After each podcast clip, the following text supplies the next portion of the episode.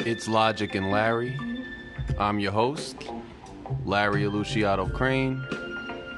It's a Friday night, it's rainy.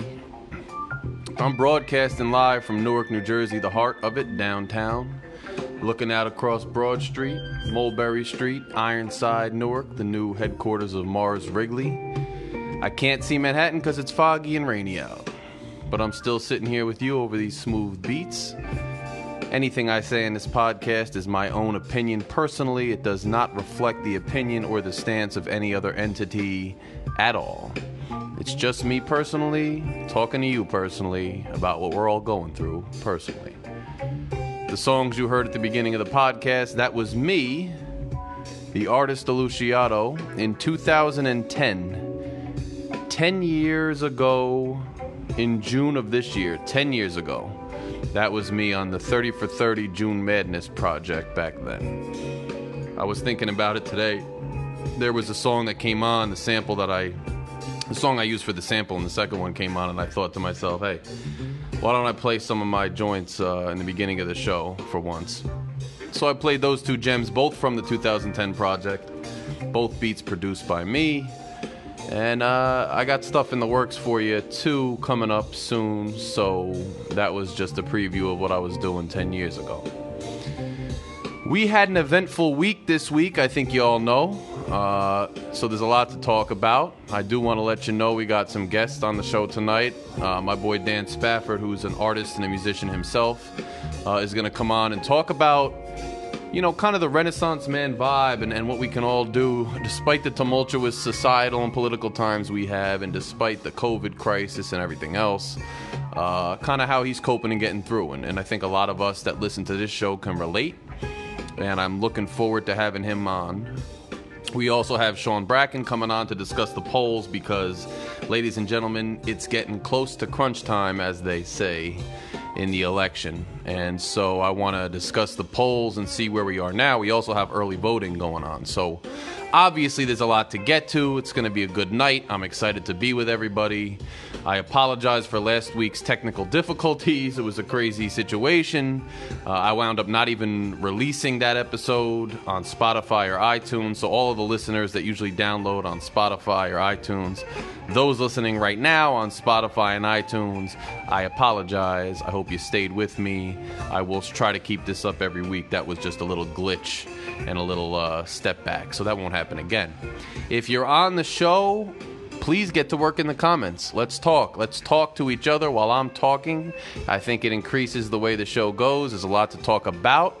So uh, make sure you get those comments popping. If you're listening now, make sure you share the link live to your friends and followers. If you're listening on Spotify or iTunes and you like the show, go ahead and, and post the link up on your social media and see if we can get some people tuned in. Because that's what our goal is here to expand the conversation, to increase the dialogue, to keep things going and the momentum popping as it were. So this week, we had quite the news cycle. Um, I wouldn't say that this was at the beginning of the news cycle. I would say this was midweek, but it seems as though it might be the f- best thing to tackle first. We had the New York Post publish the story on Hunter Biden. And swiftly and quickly, the various social media sites, namely Facebook and Twitter, closed down and, and kind of shut down that whole uh, the whole proliferation of that post story. And that post story was essentially that um, there was a hard drive from a computer that was recovered, um, and it was apparently either Hunter Biden, the son of Joe Biden's hard drive, or somebody who had access to different, you know, personal files, photos, things of that nature that were Hunter Biden's. In any event, uh, they purported to show an email, which wasn't an actual email. What it was was a, a, screenshot or a photo of an email from some Ukrainian guy saying, you know, thank you for the opportunity to meet your father, and maybe tomorrow would work to be a meeting or something. Everything else was essentially Hunter Biden's business deals, uh, none of which at this juncture seemed to be compromising in any way. Maybe just some silly uh, investment ideas and investment structures scribbled down on notebook paper. And then a bunch of very embarrassing photos of Hunter Biden doing drugs, drunk with probably hookers, God knows what, in the bathtub, in the bed, whatever else he was doing. Uh, so that's what we had. Um, the Post. the Post tried to release it like, you know, it said smoking gun email shows Hunter Biden or whatever. And Facebook and Twitter promptly shut it down. Now, some background on this, right? The long standing angle that the right has been trying to take with this Biden thing is that Biden pushed out a prosecutor in the Ukraine because that prosecutor was attempting to prosecute a company that his son sat on the board of. Now, the actuality of that story, which has been well verified, is that Hunter Biden did in fact sit on a board of a company based in Ukraine. And Biden did in fact push out a prosecutor in Ukraine during the Obama administration. There's a sound clip from a town hall where Biden says, I told him, you push that prosecutor out, or I'm, you know, whatever. He threatened him to push the prosecutor out. The right has been trying for over a year now to try to insinuate that that soundbite insinuates, for lack of a better term, that Biden pushed the prosecutor out to help his son. But this has been widely, widely debunked, and the actual story has been told numerous times. The fact is that Biden was doing the bidding of the United States policy and the Western world, including various European and NATO nations. Various European and NATO nations and the United States wanted to get rid of the prosecutor in Ukraine not because it had anything to do with Biden's son or anything to do with that company in particular. That company in particular was actually dormant at the time and wasn't really even doing business. The policy of the West was to get rid of that prosecutor because that prosecutor was actually weak on corruption, and that prosecutor was actually enabling corruption, and that prosecutor was enabling oligarchs to control things in the Ukraine. And so when Biden bragged about pushing him out, that was him carrying out the policy of the Western world. That had nothing to do with his son. Now, when the Post published that article, their angle was well, this proves that maybe somebody from the company maybe met with Biden, which proves that there's a smoking gun that he pushed the prosecutor out for his son. So we already know that's not why he pushed the prosecutor out. So that doesn't make any sense. Second, all we have is one email with bad English saying, Thanks for the opportunity to meet your father. Maybe we could do it tomorrow. And then Biden promptly came out and said he never met him. There was no meeting, and even if he shook his hand or something, like, "Oh, hey, how you doing? Uh, okay, how you doing, Sergey? Nice, nice to meet you." He, that was it. There was no meeting, no smoking gun, no nonsense.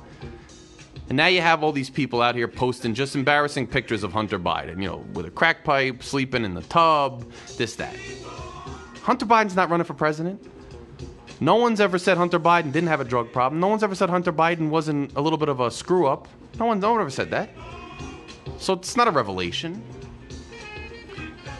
But the interesting thing that's happened now is that Facebook and Twitter swiftly moved to limit the dissemination of the article from the Post.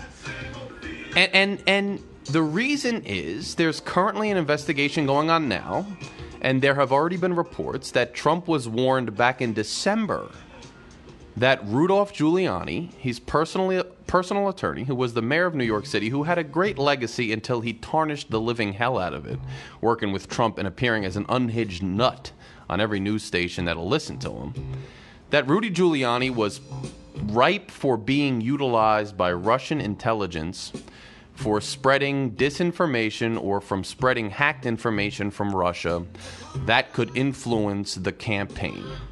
That was in December. Trump was told in December that Giuliani might be a catalyst for false Russian information to influence the election.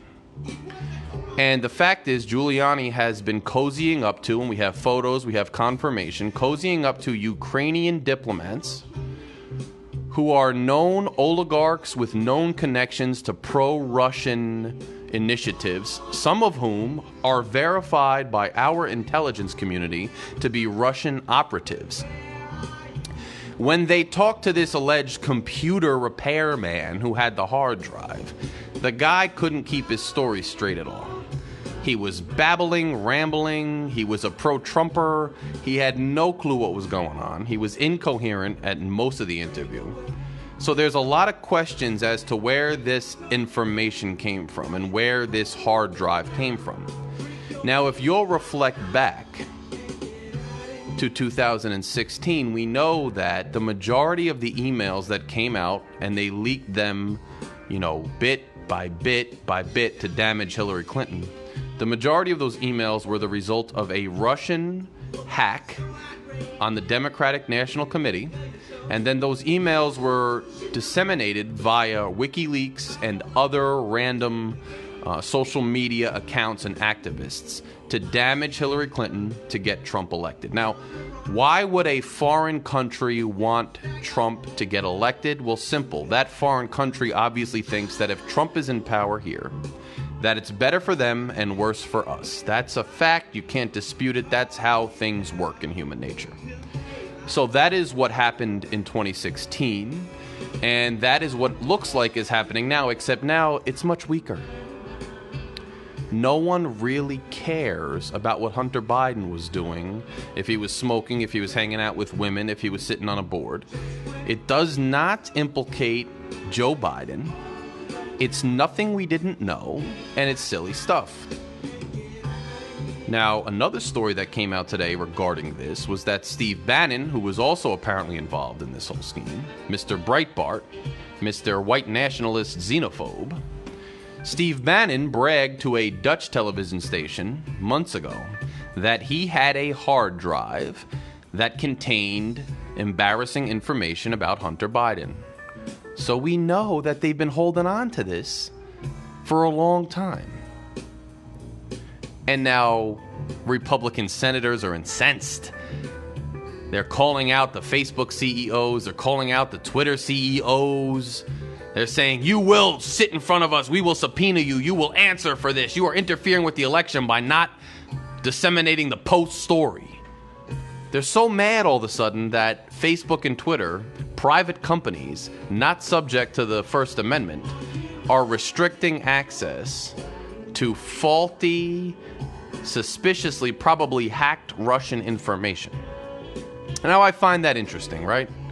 because these are the same people that when Colin Kaepernick kneeled said that the NFL was a private entity and Trump called him a son of a bitch and Trump said to get the hell out of the country. And many, many, many people on the conservative side of the spectrum said, well, Colin Kaepernick is not protected in his First Amendment rights because the NFL is a private entity. And since the NFL is a private entity, then he has no protection and they could decide what they want to let people do on their platform, which is football games. Those same people are now saying that private entities, Facebook and Twitter, don't have a right to decide what goes out on their platform. It's a little hypocritical, isn't it? And not only is it hypocritical, I think it's a little ridiculous that American senator, American senators are angry that Russian information that clearly was weighted for a candidate to help their cause was not allowed on the airwaves. How dare you, you know, thwart the Russian attempts to influence our election? How dare you? We love the Russians. I mean, these people are a joke, right? Now, to stay consistent in myself and to not be a hypocrite, I've long said, I've long said, let's be honest, I've long said that the First Amendment protections in this country should extend to private entities that hold a quasi, I don't want to say quasi governmental, but I want to say that have such a influence on the public, societal, and democratic dialogue that they should be subject to First Amendment protections. I think things like the NFL, I think things like Facebook, like Twitter, should be susceptible to First Amendment protections the same way the government is, right? And I've long said that, so I don't want to be a hypocrite and, and, and change my position. I think Facebook and Twitter should have some standards, and I think the NFL and other quasi governmental or huge mechanisms allowed to operate by the government via federal, you know, use of airwaves, federal tax benefits, things like that, should be susceptible to First Amendment protections, right? However, there sh- while there should not be a restriction on personal opinion, and there should not be a restriction on political uh, opinion or debate, there certainly should be in place on any platform, be it YouTube, be it Facebook, Twitter, be it the NFL, be it what have you. There should be a restriction on false information or information that may be deemed illegal and information that was obtained via a Russian hacking job that is not verified, that lacks veracity, should certainly be restricted from any platform, as should conspiracy theories that are patently false, as should fake news. Because, on the one hand, we should protect free speech across platforms that have such a heavy influence on our public dialogue because free speech is essential to our democratic process, right? On the other hand, right, speech that is purposefully and patently misleading or false tends to pollute and degrade and destroy our public dialogue and destroy and degrade our dem- democracy and democratic process. And so that type of information should be restricted. We should not allow the proliferation on a free for all of just patently false information. And to that end, YouTube this week, YouTube this week actually said that they were going to restrict videos relating to QAnon because QAnon has the propensity to cause actual violence. And QAnon is a dangerous conspiracy to the point that you have candidates for state and candidates for federal office running for things on the basis of being QAners. Okay, that's what they call themselves, QAners.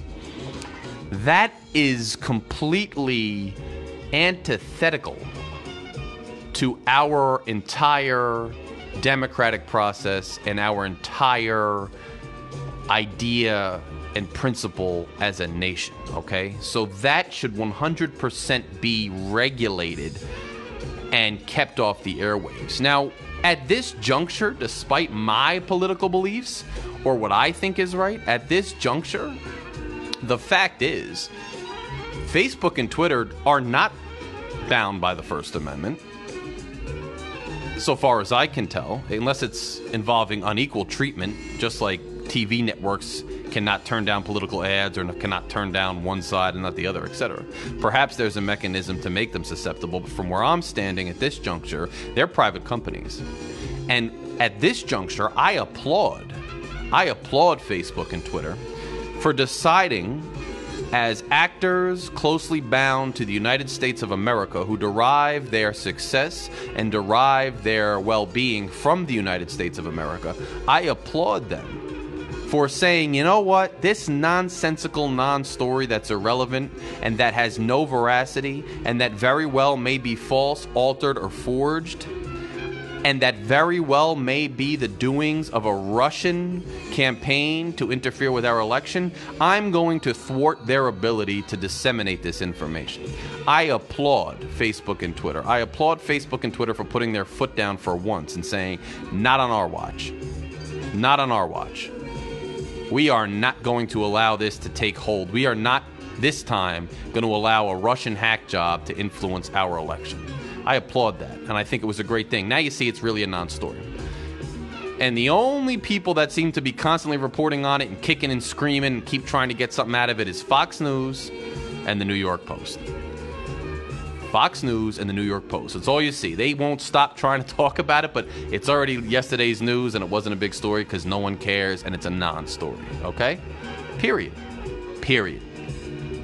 I'll tell you the truth. There was a, a woman, a young lady who I've known for years, years.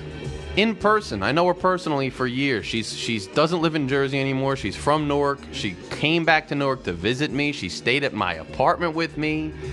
I had a romantic interest in her. We we talked. We've been out, you know, things like that. She had the audacity to send me the video about the SEAL Team 6 nonsense conspiracy, whatever that crap is. And I got so aggravated with her, the fact that she believed that crap, that I straight up cut her off. I cut her off on social media. I stopped talking to her. She's done. She's done to me. That's how serious I take it. Don't fall for nonsense. And if you are susceptible enough to fall for that crap, you ain't no friend of mine. And you're certainly no friend of the United States, and you're certainly no friend of justice and truth and humanity. So get the hell lost. Okay? Get lost with that crap. Don't bring that crap to me. I don't tolerate it. I don't want to have anything to do with it. Period. Now, imagine though the writers at the Post, Steve Bannon, and all the people behind it, Rudy Giuliani, the Red Hats that all supported this, that were all excited about. Imagine that they held on to this information. This is what's funny. They held on to this information for months. They've had this information for months and they're just waiting, like, oh, when's the time? Donnie's losing. He, he sucked in the debate. You know, the polls are not in our favor. Can't wait to release that. Wait till we release it. As soon as we release it, oh, we're going to get him. Biden's never going to see it coming. Oh, we're going to get him. and then they get their print all ready and they come up with the best headline and they get ready to say smoking gun email like drop it like drop it now like you're dropping a great song. Smoking gun today smoking gun biden email. And then and then the news story just goes nowhere. It's just blocked. No one cares it's a non story. Like you were so ready for this. They were so ready to drop this. Like it was going to be the decisive October surprise everybody was waiting for. And then just, bleh, just nothing. Nothing. I mean, imagine those guys. How frustrated must they be? How frustrated must they be? And, and they should be frustrated, right? Because let's look at the election where it's going. I mean, so we had the uh, town hall last night. So first of all, we're going to talk to Sean in a little bit too about the whole, you know, uh, the polls and everything, the way it's going. It looks like the swing states, you know, in the north, and I'll save this conversation for Sean because he's really much more of an expert and much more in tune to this stuff than I am. But it seems like Biden's ahead in a lot of the polls, right? So then the COVID thing happened with Trump, and so first of all, he wouldn't even admit yesterday when he got a test. He wouldn't say if he got tested the day of the debate or not. As we know, the commission said they were operating on an honor system that night, that the candidates were supposed to get tested that night. And, you know, they couldn't check it officially. So it was up to the candidates to adhere to the honor system and say, look, I got tested, or I didn't get tested, or et cetera, et cetera. And look, Biden got tested. He said, I got tested that day. I, I held up my end of the, the responsibility. Trump, on the other hand, when pressed last night, when did you get tested? Because you were positive a day later, two days later. Did you get tested the day of the debate like you said you did? He didn't give an answer. Said, well, I get tested all the time. You know, maybe I did, maybe I didn't. I could have, I couldn't have. Who knows? Did I get tested? Did I not get tested? I don't know. You can ask the doctors. They'll tell you whether I got tested or not.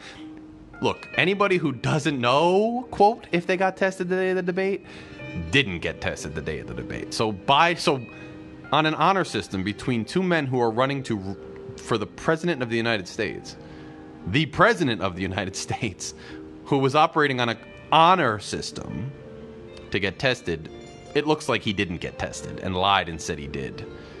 Not that we think it's surprising that Trump lies, but it's just glaring. It's like, geez, he lied about that even, and he's still lying.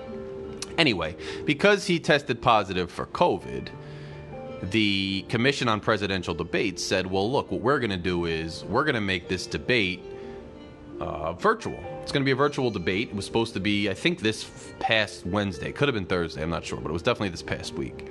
We're going to make the debate virtual, right?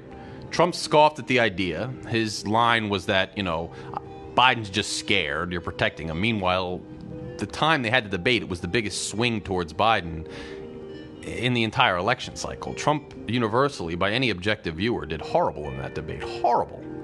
So that was silly. But he said, I'm not doing the debate. So promptly, Biden then scheduled a town hall on ABC. uh, and scheduled it for 8 to 9:30. And subsequently, then Trump decided he was going to schedule a dueling town hall on um, NBC from 8 to 9. So that, that occurred. Now, I didn't watch the Trump show, and, I, because it's the same stuff over and over again. I know there's going to be no substance. I know it's just going to be him spitting nonsense. I didn't, I didn't feel the need to watch it. I wasn't going to watch either one of them, to tell you the truth. I was going to just play some Red Dead Redemption 2 on the PlayStation and just chill out and just take my mind off it. My blood pressure goes through the roof way too much with politics as it is. I wasn't going to watch it. But I did wind up tuning into the last hour of the Biden uh, town hall. And I obviously saw highlights of the Trump town hall. Now, look, it was so obvious and evident that we were there was such a contrast between the two people. Now, whether you love Biden or not, whether you love his policies or not, and and quite frankly, I like his policies, right? Because I'm a left of center type person, so I think those policies make sense objectively. And you all know I call out the left. I mean, I can't wait if this election ends and Biden becomes the president and Trump's finally out of the picture or whatever. Either way, you know I'll go back to you know, squaring off against the left. It seems like the only thing the left cares about half the time is just crime and criminals, not victims of crime and, and, nothing else. So you know I have a problem with them. I'd like to talk to them about ideas. But now's not the time. Look, Biden's encompassed and incorporated a lot of things that are important, including climate change, which I think is important, environmental issues, which I think are important, and a lot of Americans think are important uh, issues regarding race, issues regarding crime, issues regarding the rights of LGBTQ people.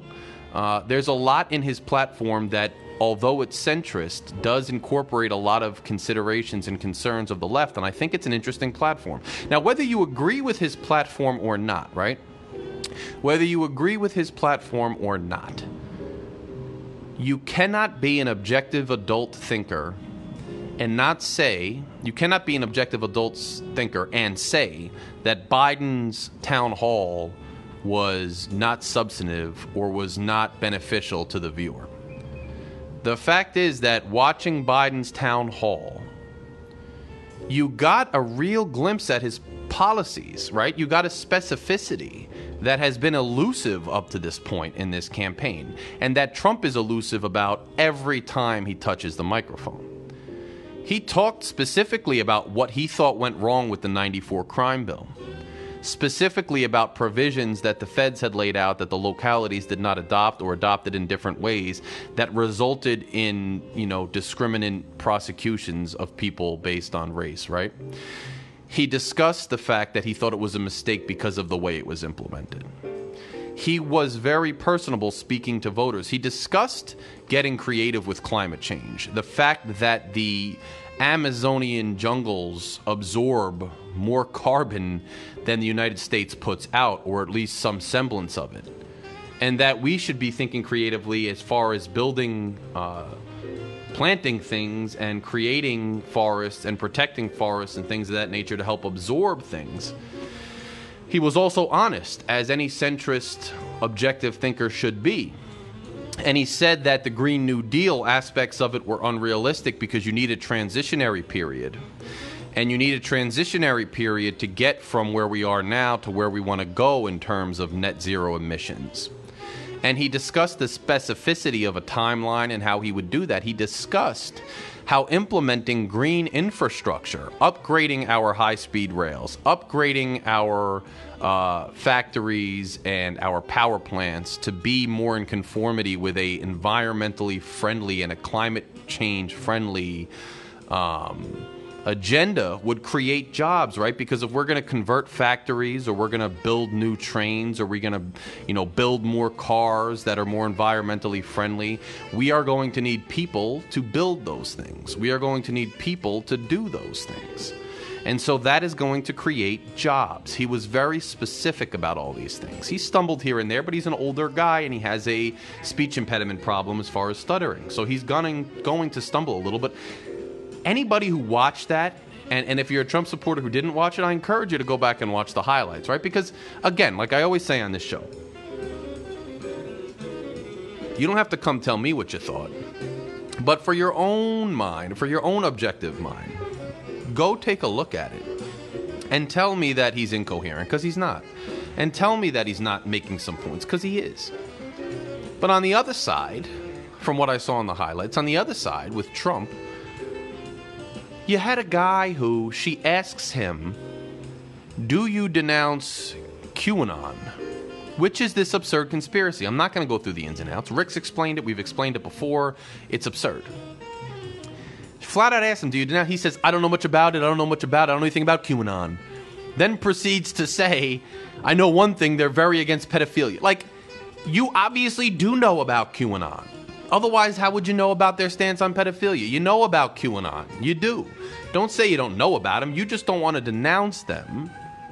And the reason you don't want to denounce them is because you think they're your fans and they are your fans. And all he cares about is who his fans are and what his support is. He doesn't care about whether they're actually a legitimate thing, whether they have the propensity to cause violence, whether they're polluting and desecrating and spreading excrement over the entire societal social dialogue of the country. He doesn't care. He just doesn't want to denounce anybody who likes him. Same way he couldn't denounce the Proud Boys. He can't denounce anybody who's his fan. So he didn't denounce it. And on his side, it was just stumble, stumble, stumble. Now, was she holding his feet to the fire a little bit on that town hall? Yeah. On the Biden town hall, I mean, they weren't going crazy like on Trump, but it's a different guy, right? You don't have to press Biden the way you press Trump because Biden doesn't say the same outlandish nonsense. And Biden doesn't say the same crap and he doesn't attack you the same way that Trump attacks the media. So obviously it's going to be a different vibe. And I think to any American, it was evident that the vibe was different, and it makes sense that the vibe was different. And just like the first debate, now these red hats, these red hats are saying that the only reason Biden did well is because he was, you know, in an environment where he was getting softball questions, and that's why he was so coherent and good. Basically, when you say, when you start saying instead of "Hey, Biden screwed up," when you start saying, "Well, it was easy," you're conceding he did well, and now you're trying to find reasons why he did well, but it's not legitimate. So you're already past that concession. Now you're conceding he did well, but you're trying to explain why he did well. You've already lost at that point. You've already lost.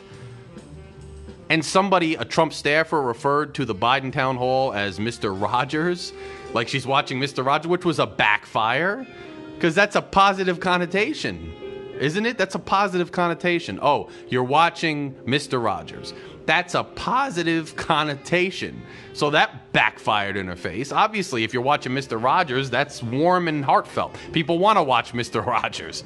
So that didn't work out well. Most surprisingly about these dueling town halls, most surprisingly, was the fact that Biden, so Trump was broadcast on NBC, and Trump was also simulcast on MSNBC and CNBC. So he had technically three different channels. Three different channels broadcasting his town hall, and Biden only had the one. All he had was ABC and ABC's main channel. That's it. That's all he had. Channel 7 here in New York. That's all he had. And Biden beat Trump on television audience by a million viewers. He had 14.1 and Trump had combined 13.1 this as of this evening.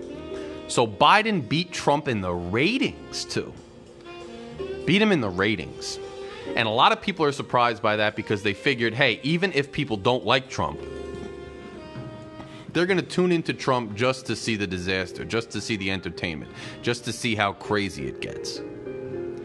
But at the end of the day, actually, more people tuned into Biden. And I think the reason they tuned into Biden over Trump is I think people know what they're getting with Trump. I think if you're entertained by Trump, that's fine. You're entertained by him. I think if you detest Trump, you detest him, and that's it. But I think Americans actually, the majority of the objective adults in this country and the objective adults who are voters in this country and who care about their future, care about the future of their children, care about the economy, care about beating this virus, care about their life and their livelihood, just want to see what Biden had to say about him being president. Wanted to see what he had to say about his, you know, potential policies.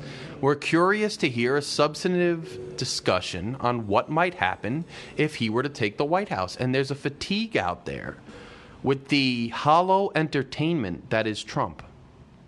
And there are more and more people who want to actually understand what's going on and actually want to have a discussion and hear from an adult about what we can do with this country going forward and how we can get to a better place and how we can tackle actual issues that we have.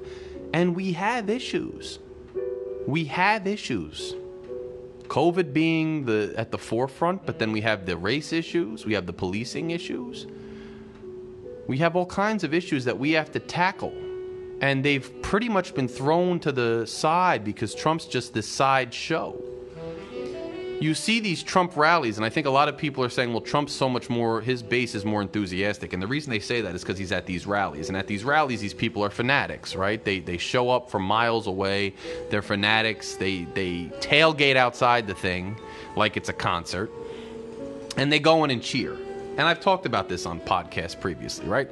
His shtick is he gets up there and he entertains. He does like basically a stand up routine on liberals and these red hats, these red hats jam in there and they cheer and, and jeer and, and scream and yell and dance and drink and sell merchandise. And it's like a concert. He has fans. And he may have enthusiasm amongst these fans. But I think the rank and file John Q and Jane Q American citizen, I think their concerns are not this entertainment based fanaticism that these red hats have. I think that they just want to elect a president to tackle the issues that we face. And I think if there is any kind of enthusiasm gap, I think that's the reason for it. I think that's where it's derived from. I don't even know if there is an enthusiasm gap per se. We see these long lines for this early voting across states. So we know that there is an enthusiasm on both sides. And I think turnout might be a record this time around. Several states are contested. We don't know how it's going to turn out. But this is where we are. This is where we stand in this race. I think the Hunter Biden attempt was because this was a time that the Trump campaign felt there were three weeks to go. They were behind in the polls. Maybe they could try to alter the dynamics of the race um, by throwing this Hail Mary up there. I don't think as of now that it worked in their favor. But this is where we are currently uh, in the election. And it's interesting. My biggest thing is look, I'm a centrist citizen, okay? That's, that's a fact. I have voted in my life for Democrats and for Republicans. And the fact is that I cannot fathom on any objective level why people would still be totally sold on Donald Trump at this juncture. It just seems irresponsible. It just seems like if your primary objective is to stick it to liberals or whatever, or just to laugh at somebody at a concert, rather than try to get our country to a spot and a place of normalcy where we can tackle our problems, that there's got to be some kind of issue with your objectivity. I'm sorry. I'm sorry. There has to be. And the contrast that we saw in the town halls was so evident and so undeniable that I don't think there's really any way out of acknowledging it. And as we get closer to the election, I think we're all acknowledging it. Now, will this country hold true to that sentiment and make a change at the top come November? I don't know. Is this country comprised primarily of people who believe things like QAnon, who subscribe to insane conspiracy theories and a rampant uh, mass hysterical propensity to just go with the whims of those around them and loose notions that appeal to their cultural proclivities? Maybe. Or are we a nation that's a thinking nation that has a public dialogue, reads the news, reads the facts, and can make objective judgments as adults? That's the other side of the coin, right? And you've seen so many Republicans come out and say either A, I'm voting for Joe Biden straight up, or B, I'm writing in somebody any other than Trump, or I do not condone or endorse Trump. you're seeing so many people like that. I've never seen that many people from one party go against their party's nominee since I've been alive, or at least since I've been paying attention to elections uh, as a political science major, as an attorney, uh, as a private citizen. I have just not seen it. I have not seen it, so it's interesting.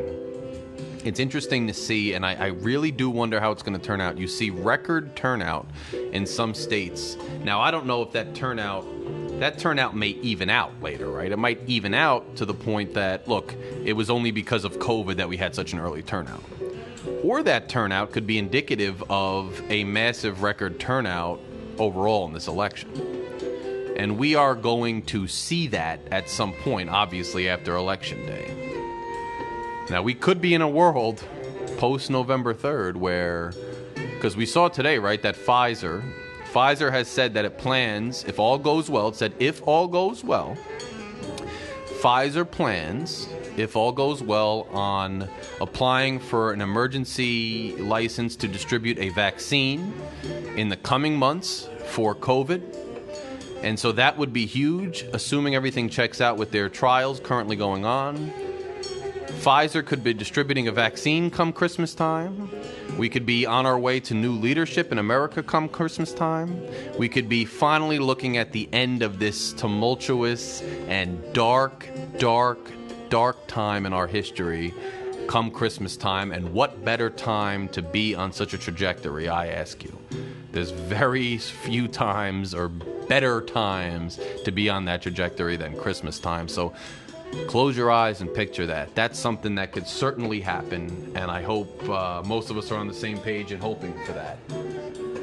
So that's uh, that's on the horizon. Or we could have the same leadership, which you know what, people are free to, to vote how they want. I'm a private citizen, you know. I can only tell you objectively what I think. I can't be out there stumping for a candidate or donating to a candidate or anything. So you never know. We could have a uh, the same leader, but hopefully then we still have the COVID vaccine.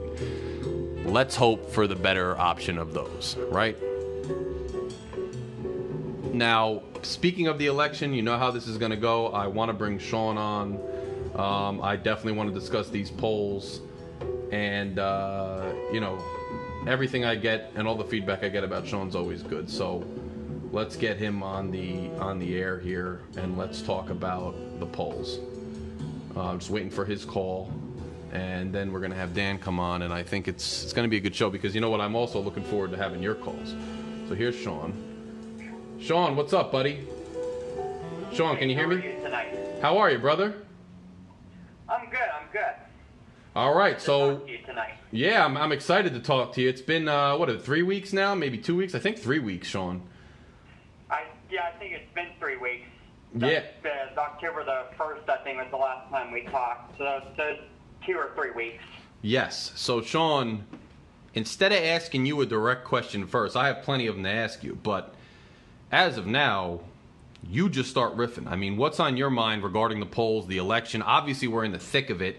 There's a lot going on. I've been paying attention, not nearly as much as you, but a little bit. So I got questions. But you know, what's on? What's the first and foremost thing on your mind regarding the polls right now?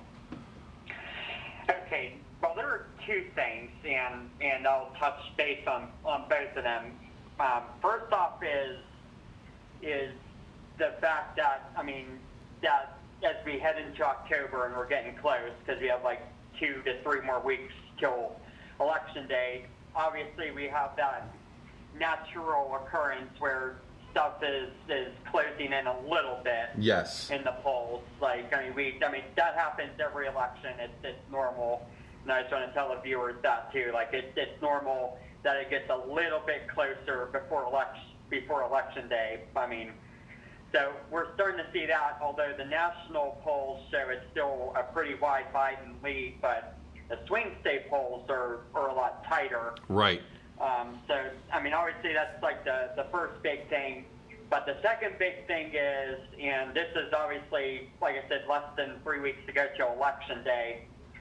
The big problem for the president right now and Donald Trump is that is that as of now, and and if you take the if you assume that Joe Biden wins every state Hillary Clinton got, Right. Donald Trump is still short and Joe Biden would be elected president right now, just because, again, and I look at the margin of error, it's four percent, but but there the three states in the in the Rust Belt, Pennsylvania, Michigan, and Wisconsin, continue to be um, at least five, six, seven points in the in the average right now. So Donald Trump would not win the presidency if the election were held today.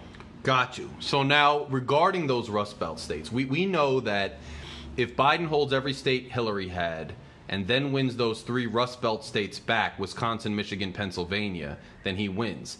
What I've seen is uh, two questions, really. Number one, it seems to me like Wisconsin and Michigan seem like the polling has been fairly consistent that Biden has a strong lead. Is that correct? Oh, yeah, that is, that is correct. Those, those states are like six to seven, um, according to Real Clear Politics.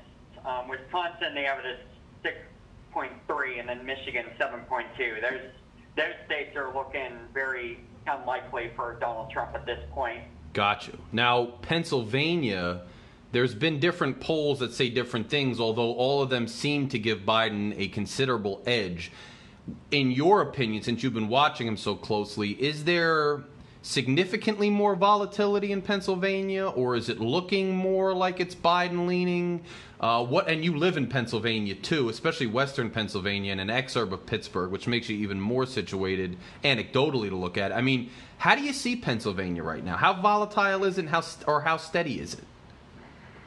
Well, I mean, obviously Pennsylvania, there has been different polls like all over the place. I mean, and and, that, and that's what has made Pennsylvania kind of interesting and and everything. But is there? I mean, you have those polls like like last week, like you had the, a poll from an A plus pollster, um, the Monmouth University poll that had a double digits for Joe Biden.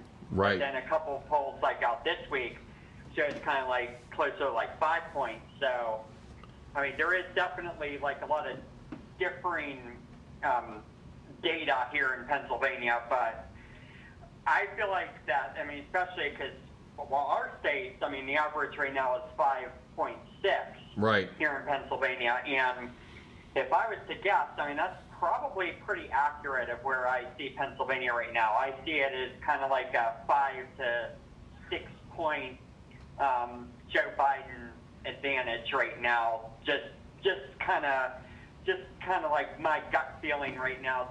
Looking at polls and and just, just kind of like, I mean, I've been kind of like reading different posts about like the the Philadelphia area. Right. Keeping an eye like on those suburbs around Philadelphia, Mhm. which continue to show very strong um, Joe Biden or very anti Donald Trump um, feelings, depending on your point of view. And I and I've always said like if, if Donald Trump is really not doing well in those in those suburbs in Philadelphia, then it's going to be a very tough Got you. for Donald Trump to win. But I mean, it's still probably closer than Michigan and Wisconsin. Gotcha. but. It's still like I would say that it's probably when you average all the polls up. I mean, five point six sounds pretty good actually. I feel like it is like a five six point race here. So now, Sean, too, and, and based on your knowledge, even in previous elections of, of Pennsylvania, in 2018 specifically, and just generally, and and, and traditionally, right? Uh, are those Philadelphia suburbs both because of their population and because of their swing nature? Are, is that kind of the bellwether, right? Like, uh, a, a let me ask you a two part question. A, is that the bellwether for how the state's going to go? And then B, in 2018, did Pennsylvania show a propensity to swing back blue? Well, the I would consider the bellwether. Well, in Pennsylvania, I I actually picked like two bellwethers. Mhm. Now, a lot of the media is saying Beaver County's the bellwether. I really don't think it is. It's actually a, a small county. It, it's a suburban Pittsburgh county, but I pick out Erie and I pick out Scranton. It's Okay. Kind of like your two bellwethers. Like I feel like, however those go, is is how the state goes usually. Like those are your two areas to really watch. Right. Now, looking at 2018, if you actually um, um, remember and recall 2018, um, Pennsylvania, like in the statewide um, races, actually was a bigger blowout um, right. statewide for in, in favor of the Democrats than even Michigan and Wisconsin were. Now, of course, part of it were the candidates. I mean, the candidate selection by the Republicans was terrible. Right. Um, for the statewide offices for Senate and governor. So, I mean, that could have definitely played a part of that. But, and, and of course, like the House races just kind of felt like dominoes. Like there were like right. There yes. were several um, congressional um, races that fell to the Democrats in 2018. I mean, a large part of it was the Philly suburbs actually in redistricting, which was a, a, a big thing in that election. Makes sense. But, I mean, but I mean, uh, to to really hark back on the point though, like I mean, those two bellwether cities in 2018 did vote for the Democratic candidates. Erie County went back to Democratic, and Scranton went back to Democratic, and that whole like Lehigh Valley area, which is kind of mostly Rust Belt in nature, as well as Erie, like those um, swung heavily back to the Democrats, and it looks like that they're kind of leaning in that direction again. But I mean, it, it's harder to tell where those um, areas are going. Like I, I feel like again, like if, if those are going Democratic, then you're going to start to see, um, like I said, Pennsylvania just kind of go out of reach. Interesting. The only thing that's keeping like Trump alive in Pennsylvania, and I put that in quotes because again, I think he's behind here. Is that we don't really know how these places like in the Lehigh Valley from Scranton, Wilkes-Barre, Allentown, like how they're going to vote, or even out here where where I am, like where Erie is going to Mhm. vote. So, I mean, those would probably be like your areas to watch, and, and like and and because they swung so heavily back to the Democrats in 2018, like the state was a total blowout. Right. So the state was a blowout in 2018 for the blue, and those two bellwether counties went blue. And and as you're standing there now, looking at the polls and being on the ground, you're saying as of now, it really does look like Biden is in the lead and the blue is in the lead at this juncture. I, I definitely, I definitely would would agree with that. And again, I would say probably about five to six points uh, would be my guess. Interesting. Okay. Um, it's it's not as big as like 2008, but it's but it's kind of like what it normally is. Like it's usually like a five point race in the presidential election. So Makes sense. Okay, so now that's the Rust Belt. Now, we know that if he holds the Rust Belt and everything else, then he wins. So that's an interesting way to place to be. With so, I mean, we're less than three weeks out now. Let's talk about. I want to ask you about the southeast, right? And and I and three specific states, but they're totally different, as we know, right? So the the the first two, and I'm sure you know if you got to break them down into one at a time, that's fine too, because they both have a lot going on. But North Carolina, which seems to look like it might flip blue again, and then Georgia, and and are they similar? Are they totally different? And I want and, and Sean, if you have the data, I know there's been a lot of early voting going on and ballots returned. If that plays in any way to your analysis, let us know too, because now we have some of that. These eastern exclude Florida for now, because that's a different animal. But North Carolina and Georgia, are you seeing anything there? Where are they leaning? Is the early voting indicating anything? What's your take on those two states? In Georgia, we'll start there. I mean, Georgia continues to be a state that just completely shocks me, and I'll, I'll be quite honest with you there. Like, considering that state is where it is at this juncture and how close this state is as of October like 16th or whatever today is, Mhm. um, that is a huge surprise considering the usually Georgia is solidly Republican Right. minus like nine- 1992 is the last time it it voted for a Democratic president. Like that's how long ago that was. Right. And I mean that's like almost 30 years. So, so you're so the fact that it's this close now, like I mean that's that's just that's not a really good sign for the for the for the president and and and his um, campaign team because because they usually have that locked down and more um, any bring up the early vote, and it's it's really important that you did because in just like a few days of voting, um, well, I think this is like four or five days of voting. Like you, there's already been a million votes cast Wow. in Georgia. Like, I mean, that's it, it. I mean, it's crazy.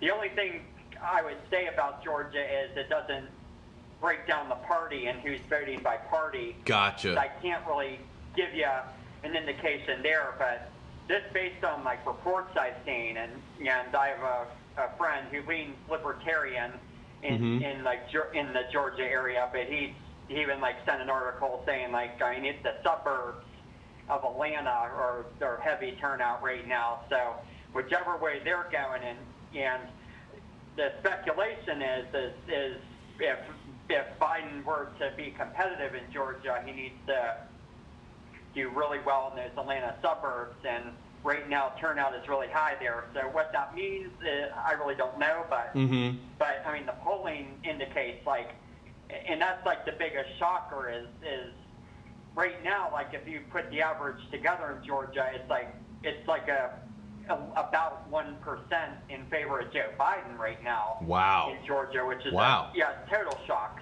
total Mhm. shock, and it, it's just the fact that it's even competitive. Like even if like Joe Biden was behind like one or two points in Georgia, I'd still be I'd still be flabbergasted. So I mean, it, it's a state that's really surprising me. Um, and to bring up North Carolina, we actually do have some data like early vote in terms of like the the partisan breakdown. And right now, in-person voting, and they started their early vote. Mm-hmm. Right now, there's about 160,000 Democrats who voted compared to 90,000 Republicans. Interesting. Which is kind of like a 48% nearly to 27% breakdown there. And then, and then the independents make nearly a quarter of the vote. So however they're going, that, that's going to be like the interesting key. And a lot of polls lately have shown that, that the unaffiliated vote is leaning towards Joe Biden. So Joe Biden probably is slightly ahead. And a lot of the polling, like you said, is actually showing a slight Biden advantage there. The only thing different about North Carolina to Georgia is that North Carolina has been getting closer through the years. Like Obama won in 2008, Right. and even in 2012 and 2016, the margin in North Carolina was actually only like two, three percent. So North Carolina is getting closer as you have like an influx of new people moving into the state. So the state's getting more diverse and there's more different people living there. So North Carolina is definitely becoming a true swing state. As in a way, it's kind of similar to Florida in a way, even though Florida is a different animal, like Right. you said. But Right. But I mean, North Carolina, in a way, is becoming a swing state. Where as Georgia, I still thought Georgia had many years to go before it reached Right. that status, so now, uh, just because it's a Republican. Yeah. so those two states, do you see either one of them or both of them as leaning a certain way, or are you completely like they're both toss-ups? Is North Carolina a toss-up, but Georgia's still red? I mean, what do you what do you think just by the data at hand? I know it, it could change next week, but as of now, how do you see those two states? Well, as of now, I would I would have to be honest. I would I I rank Georgia now as a true toss-up. Like I have I have changed my opinion on that. Wow. Last time we talked, I still thought it would kind of go towards Trump a little bit in the same way Texas did, because Texas is definitely moving towards Donald Trump now. But Right. but Georgia has not moved, and and I just I have to look at the data, and I have to be honest and say that that it's probably a true toss-up. I can't I don't really have a strong feeling either way on Georgia yet because I don't know exactly who's voting. It just tells you like a number of how many people voted, but Right. we don't actually know like who's voting and what what the party breakdown is or like demographic breakdown or even age breakdown. So, or at least not that I could see Right. on, on the site I have up. So it's just kind of like an open guess right now. And it's just kind of like it goes back to the suburbs and how like Cobb County is going to vote and like how those places outside Atlanta are going to are going to vote because we know Atlanta will be heavily Democratic, and then you have the rural part of Georgia, which will be Republican. So it's just kind of like, okay, so where's the suburbs going to go? And that I really can't tell. Although it does look like it, when you ask about North Carolina, I would Mhm. say right now, um, I would say it's a toss-up, but I would say it's kind of like you you get that feeling just when you look at like all the polls that were listed, like Donald Trump has not led in a single poll in North Right. Carolina. It's actually been Joe Biden who's had a lead, and the average is 2.7 for Joe Biden. So I would say, I mean, I would probably predict a, a North Carolina victory right now, but but again, it's, I would say that's pretty much a toss-up as well. It's it's pretty close. Okay, so now North Carolina, are you ta- like since since are we talking the last month? Are we like since Joe Biden's been leading every poll in North Carolina? How long has that trend been going on? Uh, it, it's been going on since we last talked. It's been going on about a couple of weeks. Wow. Okay. That's so. So you're saying that could be in Biden's column, but it's still a true toss-up. That makes sense. So now, I, I would I would predict it as Biden, but I would it's still close, and it's still North Carolina, which still has Republican DNA there. So, Right. so you just have to kind of be careful. But Right. I mean, the early vote looks good for the Democrats for sure. okay. So now, Florida. Is it just a straight up, as it always is, one friggin' percent toss up? Who the hell knows? I know if you want to delve into, I've read a little bit about it. You probably read more about it. You know, there's some dynamics amongst the Hispanic population, the elder population, the different gaps that are switching sides, et cetera, et cetera. Do we have any real, you know, uh, angle on how it's going to turn out, or is it is Florida just like you wait till election night and see what happens? I mean, what's going on with that place? You know, it's crazy. Right now, and and this is unprecedented by me. Like when I was kind of like looking at the map and everything and trying to figure out, kind of like doing like a mock prediction for myself. I actually left Florida completely blank. Mm-hmm. Like even after like I, I even after like I looked at all the other toss up states and I said, okay, I think this person's going to win this state and this person's going to win that state. I left. I kind of copped out and left Florida completely blank because it is basically a who the hell knows, wait till election night type of deal. Because right. I, I mean, it's always it, it always comes down their percent, and and again, when you look at the average, it's one 0.4% in favor of Joe Biden.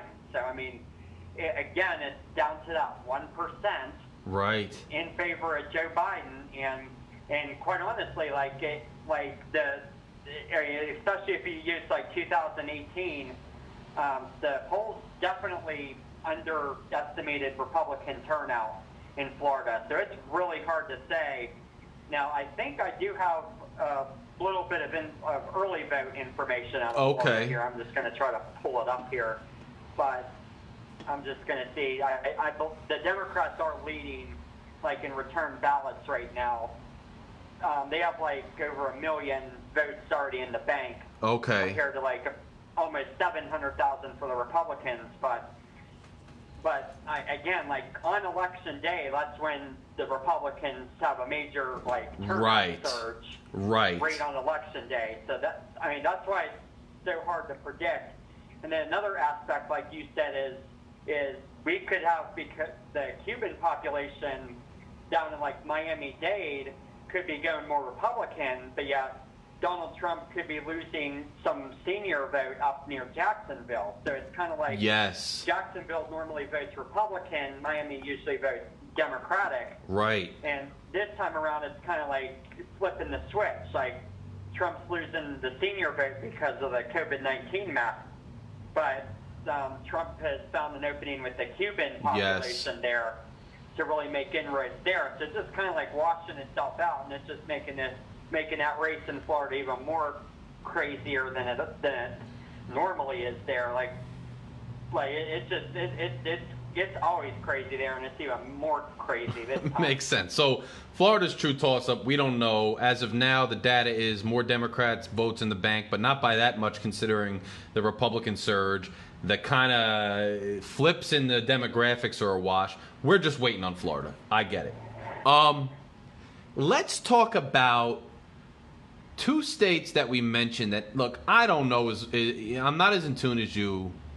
Are iowa and ohio still kind of in, in in play or have they kind of shifted back towards trump? Now you see that he pulled ads from there. I know biden has a lot more cash on hand now than trump so that could play into it but are iowa and ohio still competitive? Are either one of them more competitive or are they leaning red blue? What's your take on those two states those, those states are, are also toss ups still. okay My guess is like the, when when you talk about Trump like like pulling down ads a little bit there. Well, he has to assume like he's going to get them to win. Like he right at this point, if if he's going to win, like Ohio and Iowa have to go his way. So he needs to really focus on like other states, and obviously like Pennsylvania and Florida are like the two big ones for him. Although, like I said, I mean, you should be worried about some of these other states we talked about as well. But- right but he, but but he has to. I don't know, like he has to make a gamble because of his cash problems with this campaign that he's going to that he's going to end up taking Iowa and Ohio. But So you're basically you're basically saying, and I know I know you're not a campaign manager, but but you are a smart dude who majored in journalism who knows these things. So you're basically saying that when you have cash problems anyway, it's not necessarily that he's confident he's going to win. It's that he has to win them to to stand a chance anyway. So he's like, well. I gotta pull the ads because I if I don't win them, I'm screwed anyway. I gotta concentrate on other states. Like that's what you're saying. There's still toss ups. right, yeah, like he he has to he has to just go into it assuming like when he has a cash crunch, like he has to go in. If he's spending money in Iowa and Ohio, I mean, first off, the look of it will be terrible. Right. Considering like he won those states by eight or nine points, and then secondly, then it just then then since he's in a cash crunch with his campaign and Joe Biden's raising like 300, 400 million a month, it seems like. Right. Now, then it's just like then then all of a sudden like then you have like he, he won't have any money to spend in like Pennsylvania or or Florida, and then here comes Joe Biden. I'm swooping into those states and just dominating them just across Right. the board and spending. Right. So he needs to he needs to go into the states and he's got to just go into it since he's limited in cash. He's just got to go into it saying that yes, look, um, we have to assume we're going to get Ohio and Iowa uh, because because uh, otherwise, I mean, if he doesn't, obviously he's screwed Right. big time, and it's going to be a landslide probably. But Right. but but if he if if, if he just decides to play defense there and does end up picking him up, he still, like I said, leaves the door open in North Carolina, and then we talk about Pennsylvania and Florida, and then and then all these other states where Joe Biden's going into. So he has to make a, a decision basically to try to really go for the states that are big that he can maybe turn this thing around in because right now he's at a big deficit Right. Okay. So now, across the board. so so, but you're saying are both of those states still true toss-ups? Oh, definitely, yeah. When you look at when you look at the polling, though, like Ohio is still very, very close. Mhm. Like it's it's under a percent there in Ohio. Like Okay. it's that close. It's, Wow. And then Iowa is a little bit more. It's like 1.2 um, percent, and Joe Biden's leading in both of them too. Oh, so he's leading in both of them. So Biden's leading in both of them still, but by a by a margin of er- within the margin of error, he's leading though. Right. Yeah. If you look at the four, yeah, this my four percent rule with the margin of error, definitely. But I mean, it's like very close. It's like a hair there. It's Wow. Like he's literally leading by like a hair. But but the fact again, considering you look at the history in 2016, that is still like it like Joe Biden's still in the game there. Like it, again, it's just it, it's a massive problem for Trump considering like especially when you look at 2016 that campaign. And now you, have, you seem to have a message like tailor made for the voters of the Rust Belt, and he's just he, he's performing very poorly in the Rust Belt, especially like if light red Rust Belt states like Ohio and Iowa are still in the game for for Joe Biden. Wow. It, it, it it's a pretty again, it just it, it goes to the deficit that that Trump is in right now. Wow. in his campaign. All right, so that makes sense. So now just two more two more real big questions for you. Number 1 is Arizona is Arizona looking to lean blue right now or or no? What's Arizona looking like? Well, it, it, it does it does look like it's going to be leaning blue um, right now. Now, it's also like when you look at the polling average, it is Biden is leading on the very outer edge of that margin of error by four percent. Like it's rated four percent. Right. I would say that, that Joe Biden probably has a slight lead there because, again, if you look at the trend of like all the polls there, and even like registration numbers, like Arizona is a state where Democrats have made gains, and Mhm. actually is one of the only states that the Democrats have made gains in the swing states with registration. So Oh, I would- interesting.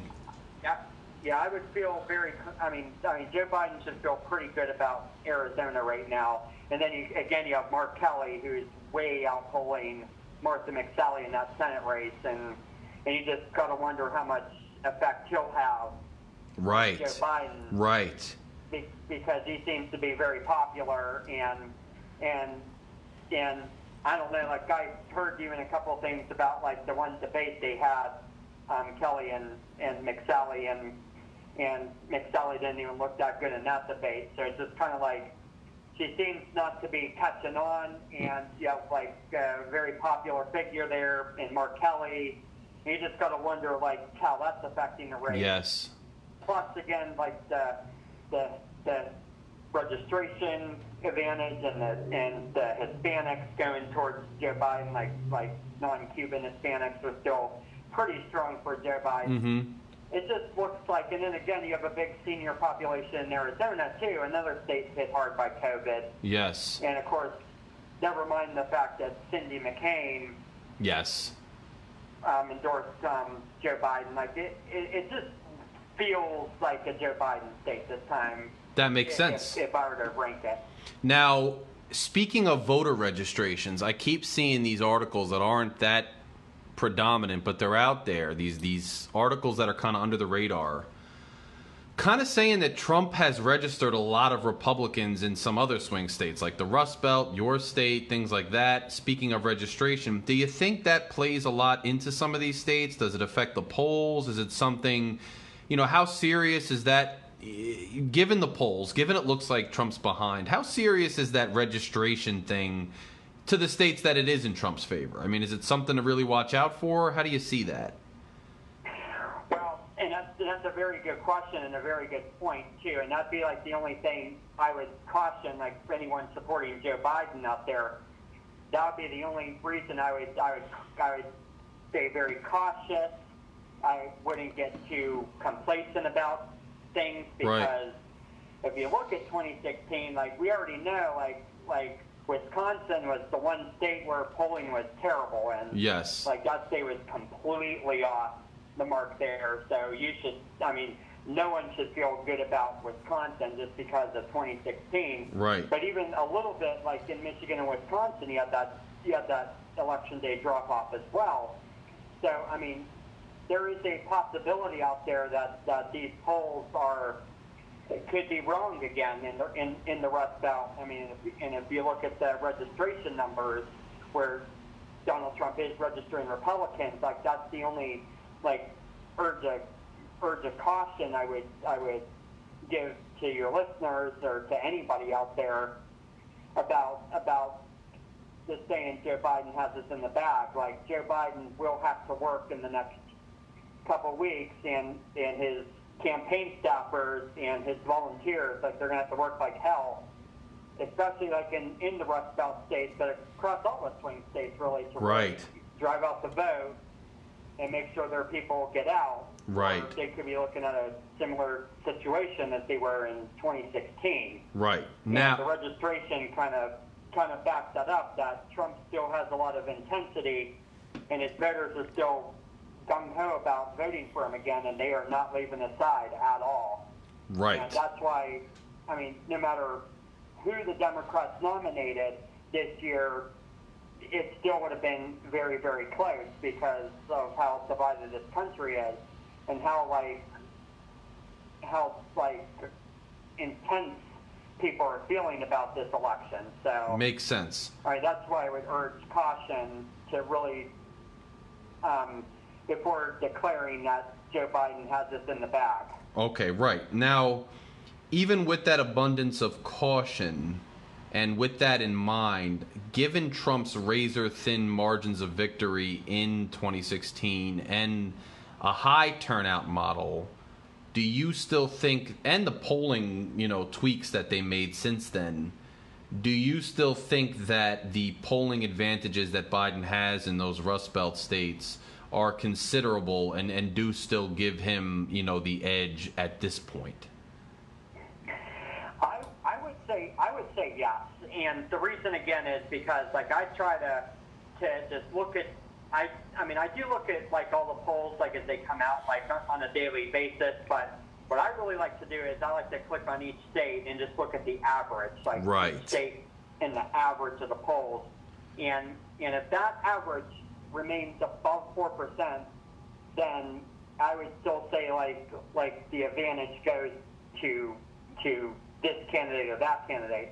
And in the case of Pennsylvania, Michigan, and Wisconsin, again, um, Joe Biden has like a five to six to seven point advantage in those uh, in those like swing states. So that I would say again, like that that's just right now. And I I said this on my Facebook page too, that that Donald Trump needs to get the margins in these states down to the margin of error. Right. If he has a chance of really like shocking people again, like he did in 2016. He needs to bring the average down to the margin of error because actually in 2016, in like those Rust Belt states, like their margins were a lot closer, even though like they got them wrong, with the exception of, of Wisconsin, which you talked about them getting that way off. But Michigan and Pennsylvania were actually a lot closer than they are now. So I still think, like, even if there is like a a vote out there that's hidden for Donald Trump in these states, it's still not enough to get him over the the finish line. He needs to to drop those polling averages down below four percent, Makes sense. preferably two to three points. Yeah. Makes sense. All right. So now, Sean, final question. As of now, I know it'll change. And now, now I I don't want to ask you to commit now. I know you're busy at work. I know it's going good at work, which is friggin' awesome. I know every you get a busy guy. I'm hoping you could probably try to come on weekly from now to the election if we could arrange it. Just because I think every week the polls are going to change. We only got really two more weeks left, Fridays left before it. So hopefully I could have you on every week, so you can always have an opportunity to change it. But as of now, you know, how do you see the election? What's your prediction? I mean, as of now, again, and and I urge like caution with the, all your viewers, of course. But Mhm. I mean, as of now, I mean, I would I would still give Biden the advantage. Um, I have it right now. Let me let me check to see what my Mhm. final tally is. I I have it 279 right now. Well, for Biden, plus um, I add in North Carolina and Arizona which would put it at 305. So my final um, prediction is basically it's 305, and then I have um, um, the only state I, I didn't characterize as Florida. Florida, I kind of copped out and didn't predict on Right. it yet, just because it's just so crazy right now there. So, and who knows? I might just I might pull a first and not predict Florida at all, but Got you. but I mean, it's but Joe Biden, even without Florida or Georgia or Ohio or Iowa, which I still think in the end we'll, we'll vote for Trump by a couple of points. Mm-hmm. Um, Joe Biden still would win. And again, it's it's those three um, swing states in the Rust Belt plus Arizona that that are in North Carolina that are kind of making the difference right now for him and give him that advantage. So now that 279, you're not including every swing state. Which swing states are you including? Arizona, all the Rust Belt states, and North Carolina? Right, and then I add Ohio, Iowa, and Florida in there as well. Those are kind of like my big, like Gotcha. swing states. But but then I kind of looking at the polls, I just I feel pretty good right now about Arizona and North Carolina, and I kind of gave him the Biden, which put him over 300. So I still think it's. I mean, I've been pretty steady so far Mm-hmm. um, with my thoughts about Joe Biden getting above 300, and I'm sticking to it right now. It, it, it looks like he is probably going to have a 300 electoral vote victory. Um, plus, especially if the national polls are anywhere close Right. accurate. Right. And the, and the average of, of that right now is a, a little over eight points for Joe Right. Biden, eh, according to Real Clear Politics. So if that's anywhere close to being right, I would say he's on track to win at least 300. Very interesting. All right, Sean. So hopefully I'll talk to you next week. As always, the the listeners hold steady or even go up when you're on because people and I talk to people when you're not on after the show and they're like, dude, that that Sean knows a lot of shit. I like to hear. People are anxious now. People want to hear what's going on with the election. So I appreciate you taking the time to sit down with us and really discuss it in depth. Hopefully now we could do it weekly going up to the election and hopefully we'll talk to you next week and see where things stand there after the next debate and everything too uh, and just kind of go from there. So definitely appreciate you coming on, appreciate your insight and uh, make sure you share the podcast because you make such a good showing and uh, we'll talk to you again soon, brother. All right, I, I appreciate you having me on, Larry. I look forward to talking to you next week. All right, brother. Talk to you next week, man. All right, bye. All righty, have a good one. You too, bye. So, Sean Bracken again. Now, before I get my next guest on, which I want to do very, very shortly, um, I do have a little, um, a little, uh, uh, I would say a uh, little interlude um, to to play here for you, and uh, I think it's. Uh, you know, something that'll, uh, I don't know. Let, let's just see what you think. I'm going to play it.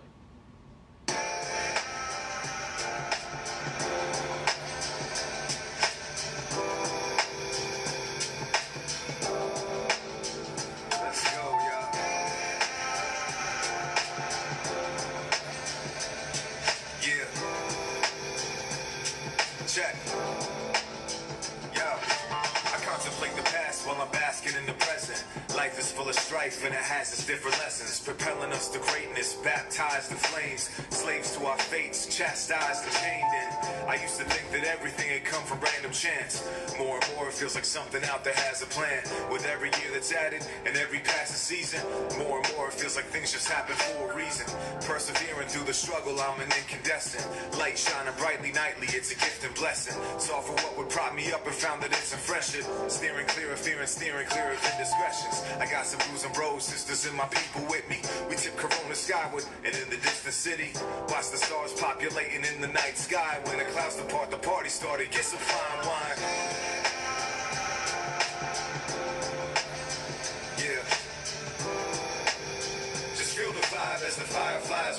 Sky. We be vibing like.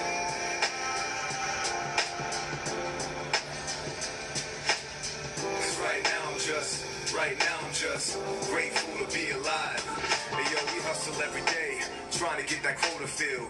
We see the people that we hustle for and know it's real. Clocking 40 plus, some of us double that. But even though it's tough and stuff, we're taking nothing back. And looking in my family's eyes, I find a deeper meaning. Perceiving reasons that I need and grieve and keep on dreaming. Good food and the love gives the energy. The combination makes me savor it, the recipe. Totally irreplaceable. So while I'm paying dues, the feeling that people got my back is amazing too. Expel the negative, and now I'm fortified.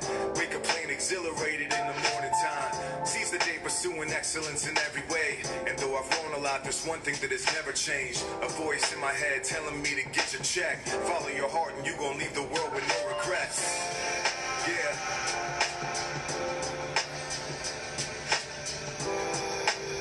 Just feel the vibe as the fireflies rise into the sky. We be vibing like.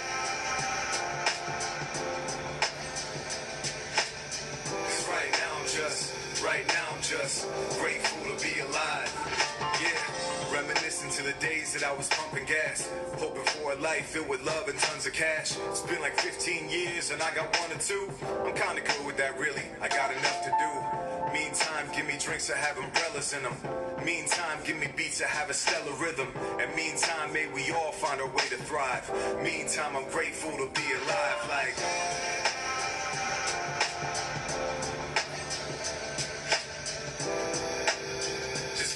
So now I'm going to say, uh, Dan Spafford, give me a call. Uh, that was him, by the way. And I dug the song and I dig a lot of his music, so I thought it was just appropriate to play a little interlude, uh, you know, while we are waiting. But go ahead and call in, Dan, because uh, I want to talk about that song and I want to talk about a bunch of other things. Um, and obviously, Rick, yeah, you're gonna get stumped stumped on that because obviously it's a local artist, but it's uh, it's dope music. So, you know, um, that's kind of where you know it's just something I wanted to play. I thought it, I thought it was dope. I thought the vibe was dope, um, and you know, I uh, you know thought you guys might enjoy it. You know, I've been taking my little intermissions lately because. Uh, because uh, you know I need a little time to step away once in a once in a blue moon, um, and I need to do that. But uh, I think uh, the conversation we'll have with uh, Dan is going to be an interesting one, and it's not necessarily you know part of the political conversation per se. Not that he's not political, he is, and I think all the listeners that are out there know that. If you followed my Facebook for even a little bit, uh, you know that. So, um, you know, we know that, but uh, you know, I think there's a different subject to be had, especially with COVID and everything going on. Uh, and I think uh, Dan will be a good contributor to that. I don't know if he uh, hit some te- technical difficulties. He was in here the whole show. Uh, I don't see him now, but when he's here, give me a call. If not, um, you guys, you guys know the number. Um, 973 536 uh, 2530 and if um, if somebody else wants to call in in the meantime, we could take another call and discuss that before Dan calls in. That's fine. So 973 536 2530. Give me a call. You know, I want to talk to you. There's so much going on, there's so much we could discuss. I don't care what the topic is. We had the poll conversation from Sean. Um, so obviously, you know, there's a lot to be discussed. So so just call in and let's let's talk. Let's talk, guys.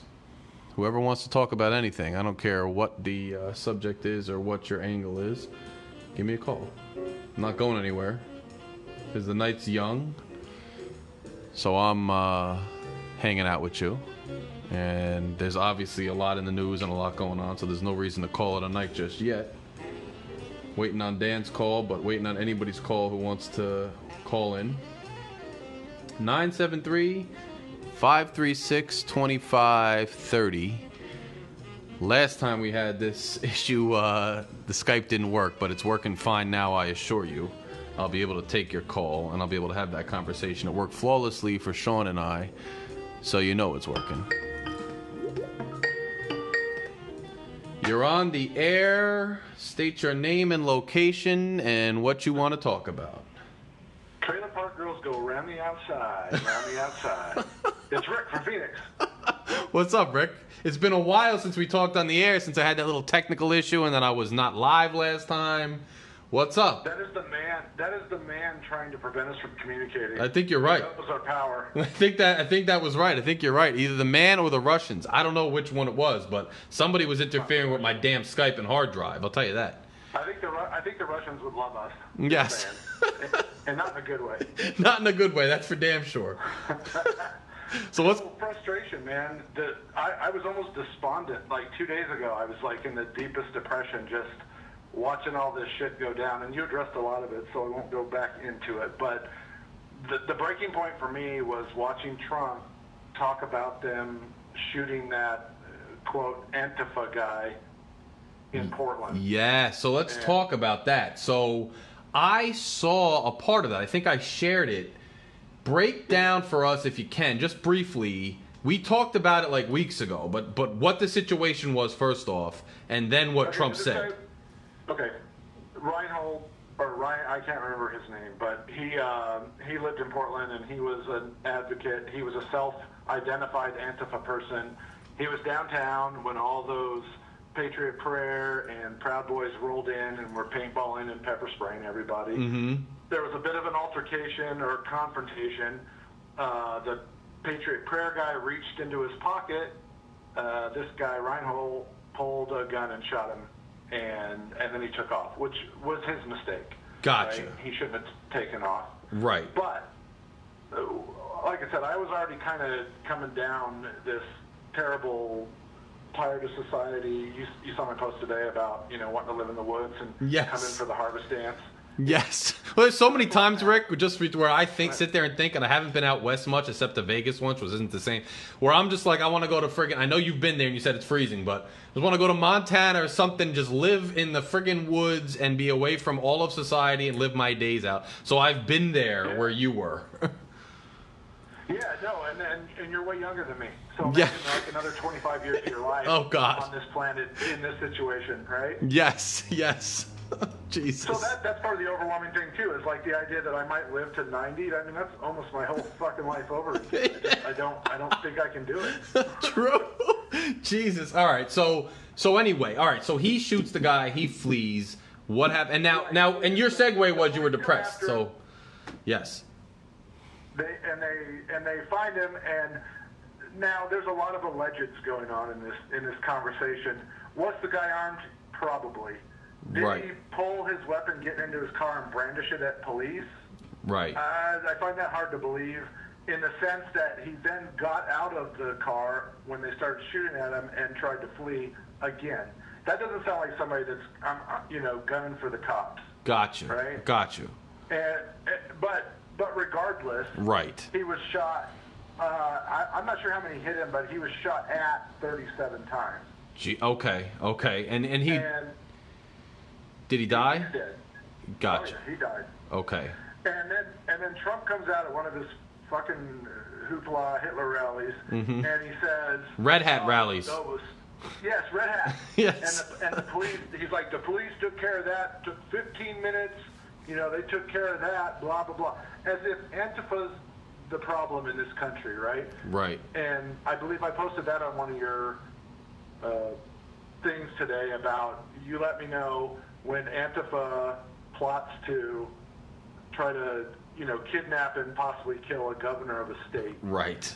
because that that's never going to happen. So Right. I was down, man. I mean, I was like, I was hella down, and and then it took my wife to cheer me up, and she said. Good thing you didn't have an AK because it wasn't a very good day. And that's all it took. And that cheered you up? happy. Well, dude, when your wife is spitting a line like that, you gotta be in a bright mood. Let's be honest. I mean, if she knows the line and knows how to say it, you gotta be in a good mood. I I, I understand that. And I told her. I mean, I, I, I mean, I was gonna post this on Facebook, but I just told her personally. I was like, "You're like my Statue of Liberty, right? Yes. Except your torch is love, and it guides me into my safe harbor, and I feel okay." That's awesome. And so I thought the world needed to hear that, or, Uh, or yes. whatever part of the world listens to your podcast. yes, and I agree. I think we did need to hear that. I needed to hear it. Now, tell me if I'm wrong. Didn't Trump not only say that, but Trump said they knew where he was. "Quote: They didn't want to arrest. They could have arrested him. They didn't want to, and they took care of him." Yes, sir. And to me, as old as I am, and as many presidents as, as I've seen, I, I just it, it just crippled me inside. You know what I mean? Like Yes. as the American patriot that I am, and we've talked about that before. My whole childhood was like, hoorah, you know, praise America. I knew all the songs, blah blah blah. Went to the Freedom Train in '76, all of that shit and, and it just it just kills me to hear a president say that and then see people that are still like yeah you guys are all going to be crying when trump wins again and i'm just like well how do you even support this man? Right, and how can you, regardless of your political persuasion, when a standing president, the first thing that got me, you know, regardless of your political persuasion, and, and even regardless of whether you support Kaepernick or not, one of the things that struck me was you can say all you want about private companies and private entities being able to restrict free speech, right? We, we know that that's Right. somewhat a constitutional loophole, for lack of a better term. But when pre- when Trump said, as the president of the United States, the sitting president of the United States, shut him up, that son of a bitch, kick him out of the country, that became governmental oppression of, of, of free speech, right? That sh- that struck me.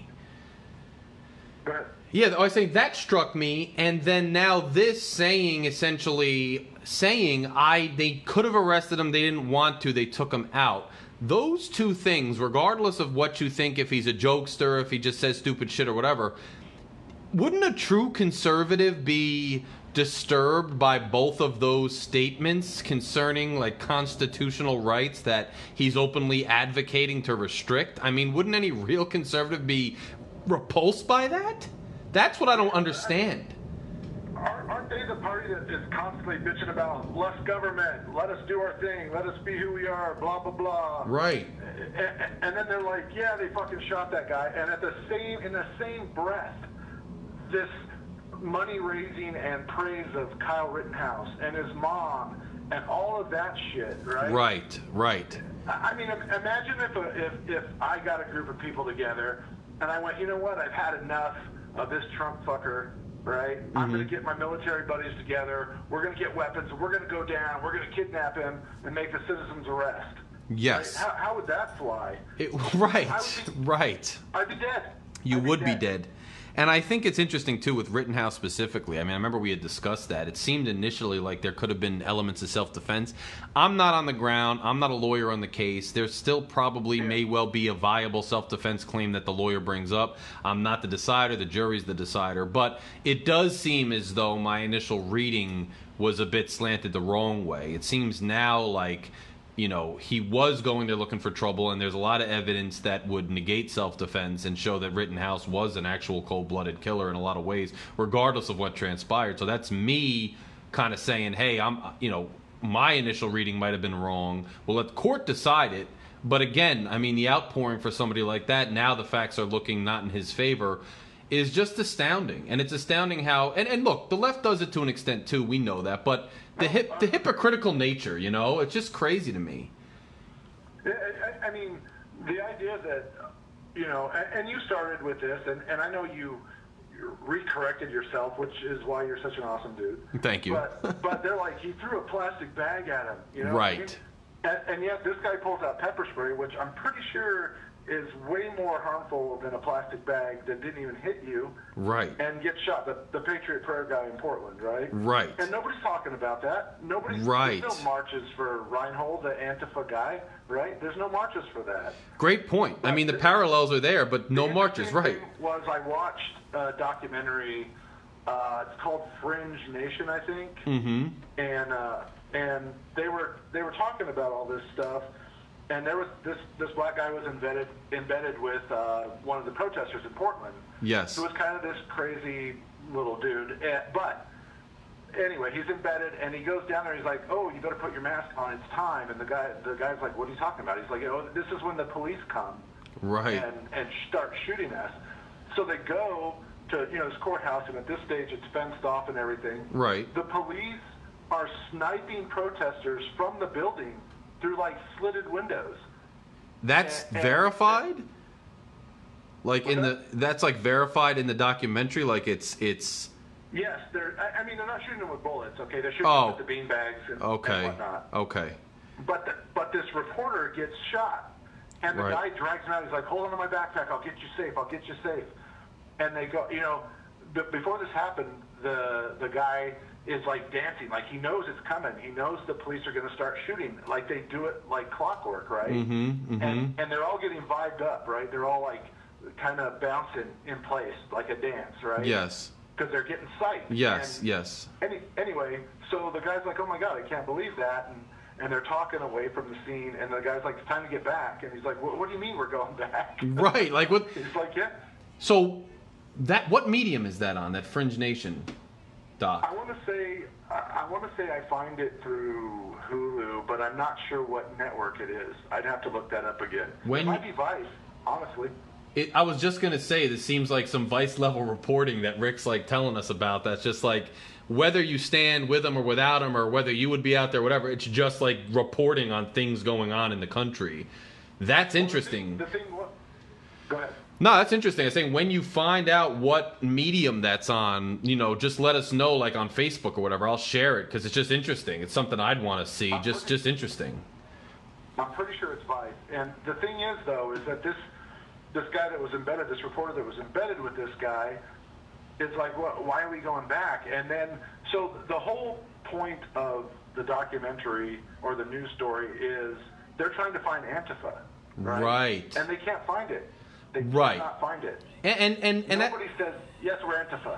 that's another thing that's interesting, right? Is everybody knows my stance on a lot of things, and I and I think even in not that you've come around per se, but we kind of agree on some of the criminal justice stuff that's distorted and all this other stuff. I'm not going to get into it, but Sure.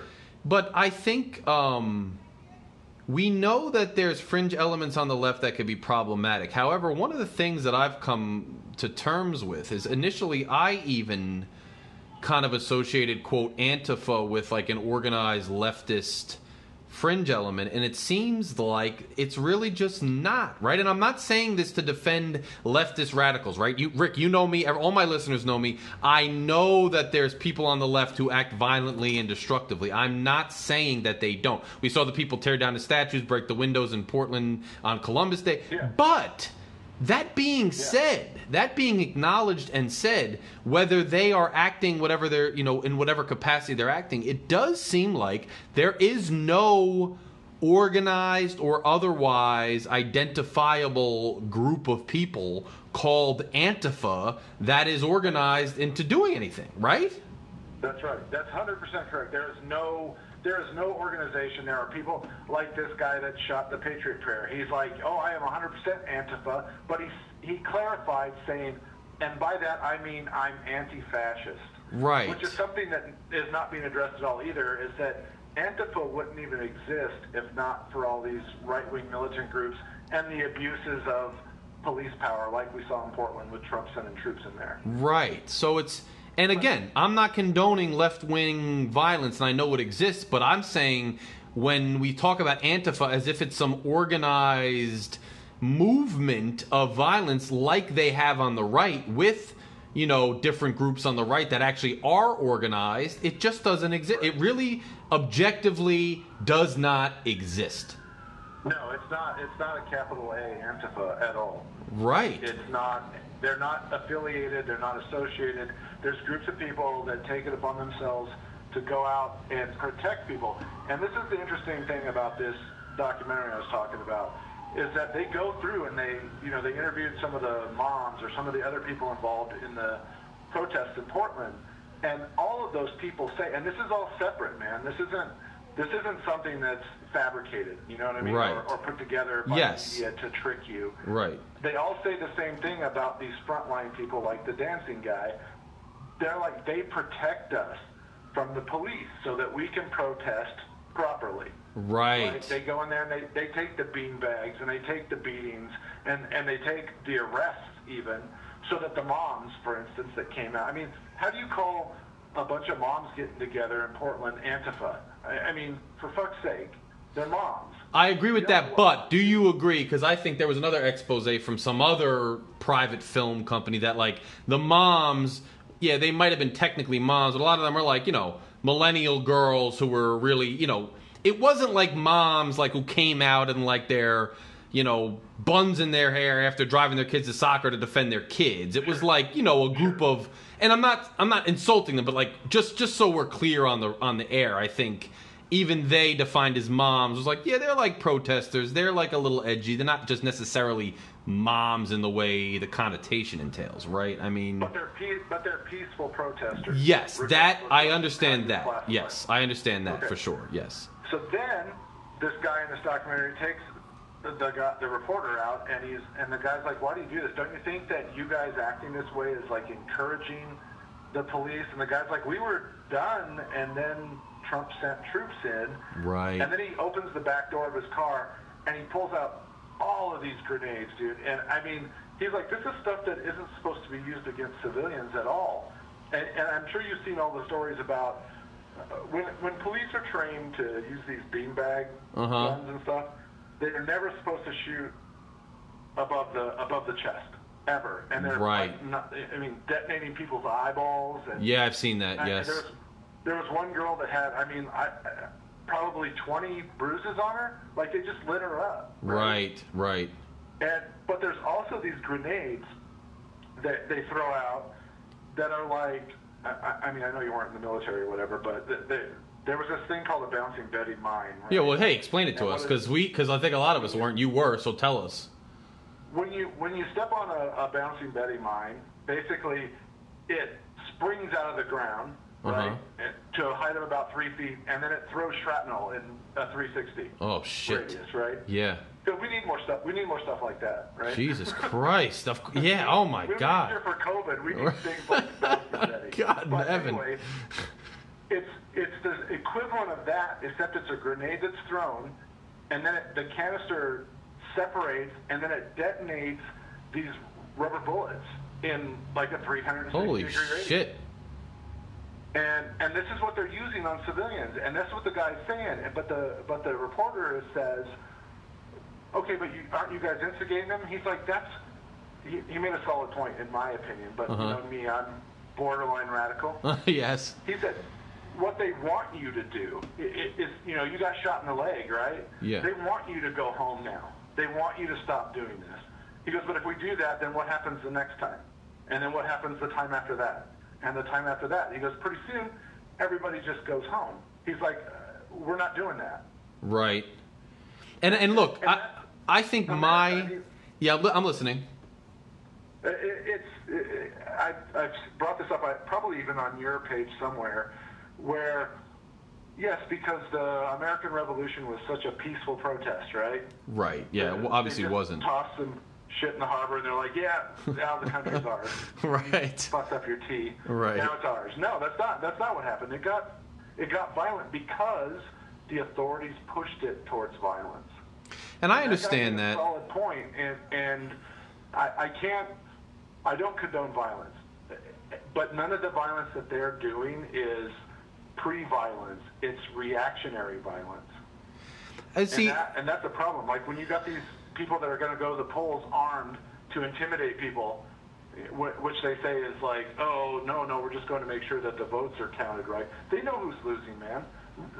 All the way across the board, there's not a section of voting that the Republicans haven't tried to quash for the American people, and that to me, anybody that claims patriotism and America and Constitution needs to acknowledge that point alone and go fuck this guy. Uh, See, I agree with that. I agree with that. I think where I think the disconnect is is not that protest is, and and I don't, I don't even think a disconnect in what you said per se. I think where my philosophy, I guess, comes in with the modern movements is I, I sometimes think that while those points are valid in a vacuum, that sometimes I see protests going on and, and destruction, like like on Columbus Day, tearing down all the statues, breaking the windows of the historical society.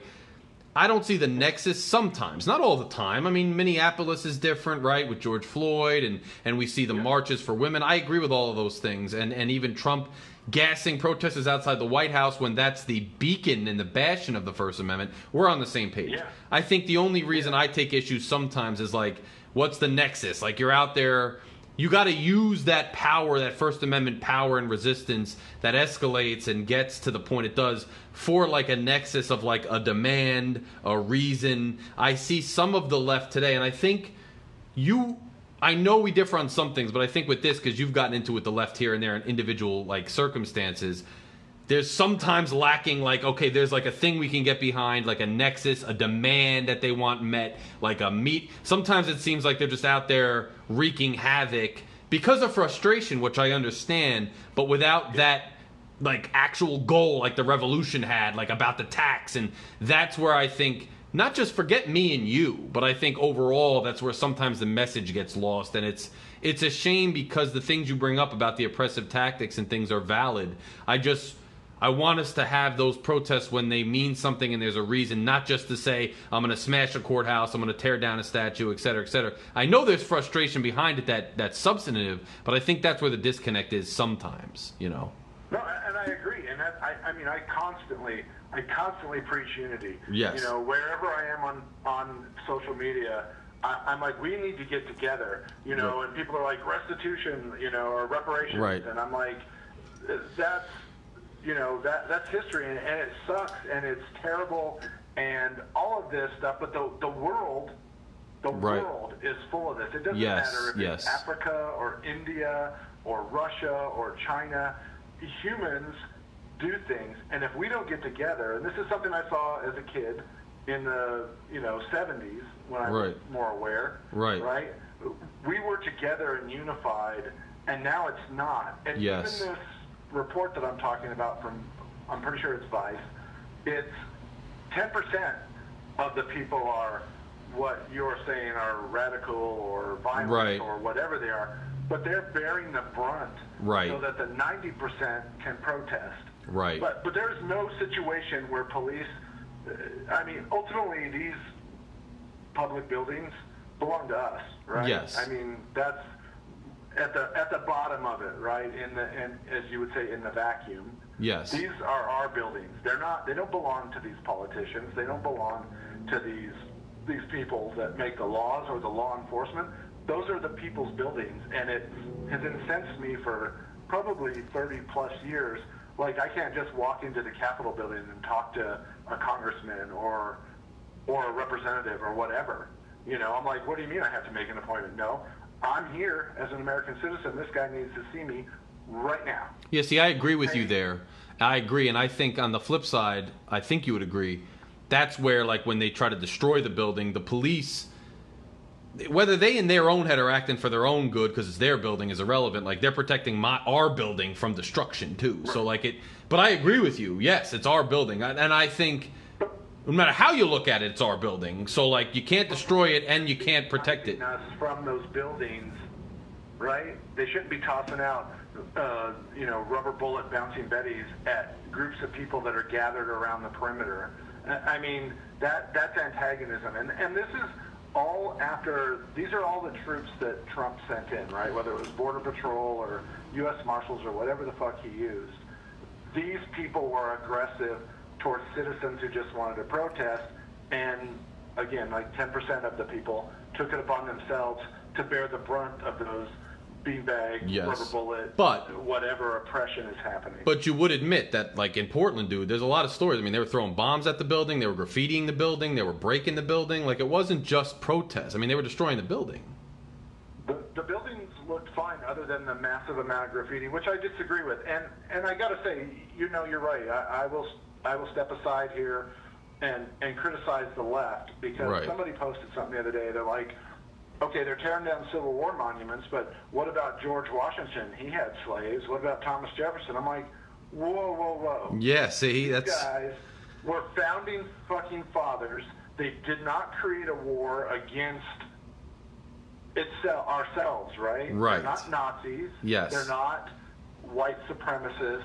They were people operating under a premise that, I- mean, the world had slavery, and even Africa was collecting its own people and selling them to everybody else on the planet. Right. Right. But nobody wants to address that. You bring that Right. up, and everybody's like, "Oh, Right. that's racist, Rick." I'm like, Right. "No, it's it's fact, right, right? right. It's fact." And uh, so I, I don't agree with these people. Like, I, I'm like, if we start tearing down civilization based on Yes, oppression and slavery and war and land grabs and yes. uh, then we're tearing down everything. nothing. So let me ask your opinion on this too, and I mean this. So this isn't this isn't a like a argumentative thing that just came to my mind. We were talking about this, and it's kind of it goes. You and I were on a status earlier today where I was I was acknowledging a slippery slope in, as far as regulating free speech because I know a slippery slope is a real thing, but I was also saying we have to have some kind of sliding scale to regulate. Speaking of public buildings, you have in Michigan this year you know, a state where you can bear arms, which, you know, I'm an advocate of bearing arms. Like, I love when I see, like, African American militias walking the streets to escort people into the building bearing arms because it's their right. But you saw, though, like, militias going into the Michigan Capitol to almost intimidate the legislators there. You know, is there, in your opinion, and I mean this genuine, like a question, because I don't know you know, a sliding scale where we say, yeah, it's our building, it's our public building, but just like the left, you know, we don't want them to graffiti it. We don't want the right to storm in with guns either and have a vote at gunpoint. I mean, where's the line we draw? It, it's tough, right? I mean, I don't know that you can. I mean, I- I think the whole problem is, first of all, the the old SCOTUS decision that second Second Amendment meant something that it doesn't. Mm-hmm. You know, is a problem. And and I don't mean that because of the Second Amendment. I think you have the right to have guns. I think you have the right to own guns and have them in your house. I do not think, and I'm pretty sure it's illegal even in Michigan, to go in with a loaded weapon and use them to intimidate others. Right. Or in the Kenosha situation, or Right. any of those situations, right? Right. You, it, it's not carte blanche for you to be law enforcement. It's Right, To protect yes. Yourself. Yes. It, it's not to go. Oh, I'm going to go into Portland from Washington and show these motherfuckers where it's at because Yes. I got a gun. Right. Yes. So then maybe is it would a compromise be like, hey, let anybody who wants to be in any public building to witness a vote or anything or be heard in, but th- but weapons regulations and other, you know, other you know, common sense regulations to not inhibit the process within the building are are okay. Well, we have that here. We're we're you know basically a red state. Maybe not for much longer, but Right. we have been.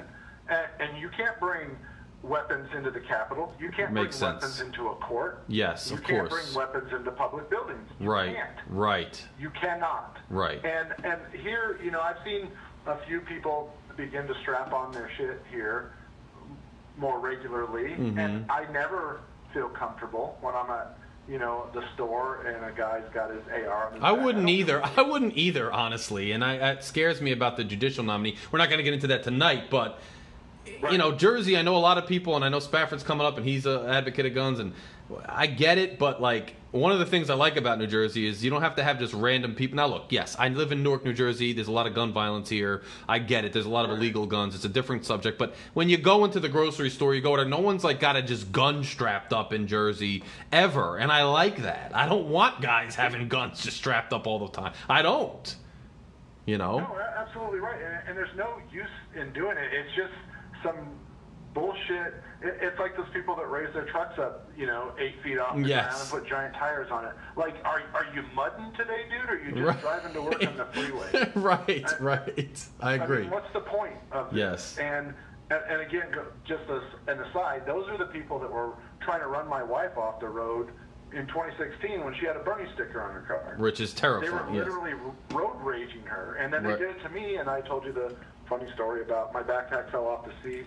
I Yes. reached down for my backpack. That dude shot out of there. right, because he thought you were going for a gun. He, Yes. thought, he thought I was going for a gun. Yeah, Yes. he thought I was going to reach under my seat and pull out my gun. Yeah, scary stuff. Scary stuff. I, I, I'm just tired of the phony brave. You know what Yes, I mean? yes, I- I served do. in the military. I, I don't own a gun, Right.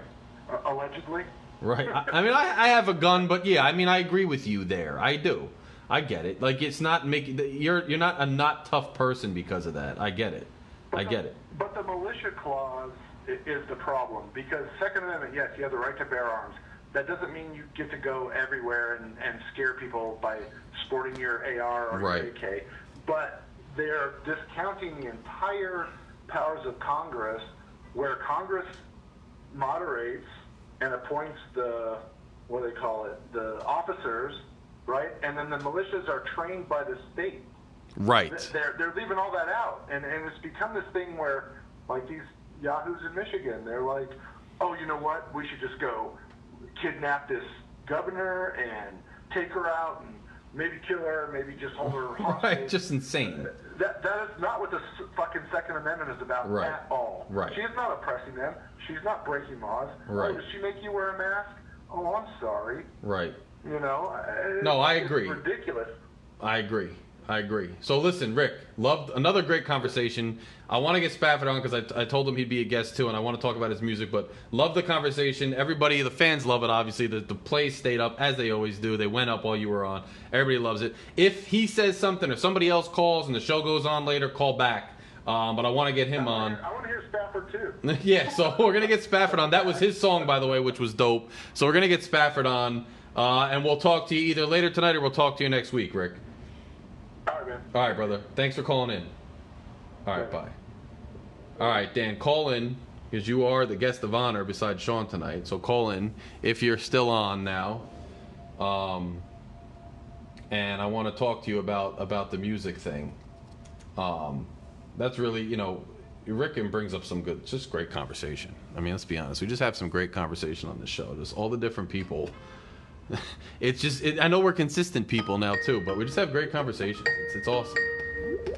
Hello, sir. I'm assuming this is Spafford. Yes, sir. What's up, brother? So, You know, it's it's, it's another Friday, and I'm employed and I'm alive. hell yeah, dude. Hell yeah. More than a lot of Americans can say. So, Ag- you know, agreed, bro. as some things can be, you got to look at the silver lining in the cloud. Agreed. I love that philosophy. We're going to talk about the philosophy tonight too, because I, I got a lot of stuff to talk to you about regarding that stuff. Um, Yeah. First off, we heard the song that I played, the Firefly song. I, I just love that song. So I'm going to play another song later. You could pick whichever one you want me to play at the end of the cast, but I wanted to play that one before anything, just because get people kind of acclimated to the vibe, you know, and, and and who you are before I even bring you on, even though some people already know who you are. Um, Yeah. you know, tell tell me about first of all, tell me like you as an, a musical artist. You know what I mean? Like kind of where you started without being too long winded. The name you have now, how you kind of been reborn a little bit in your style, and just a little bit about that song. Sure. So um, basically, I started writing music when I was like 16, and um, like I had like the beginnings of like basically being a musician at that point, and I was really largely influenced by uh, my uncle, and um, he he was really really supportive, and he was like, look, you know, you have potential to be you know um, a really good artist, and Right. You have the energy, you have the drive, you know, make it happen. So.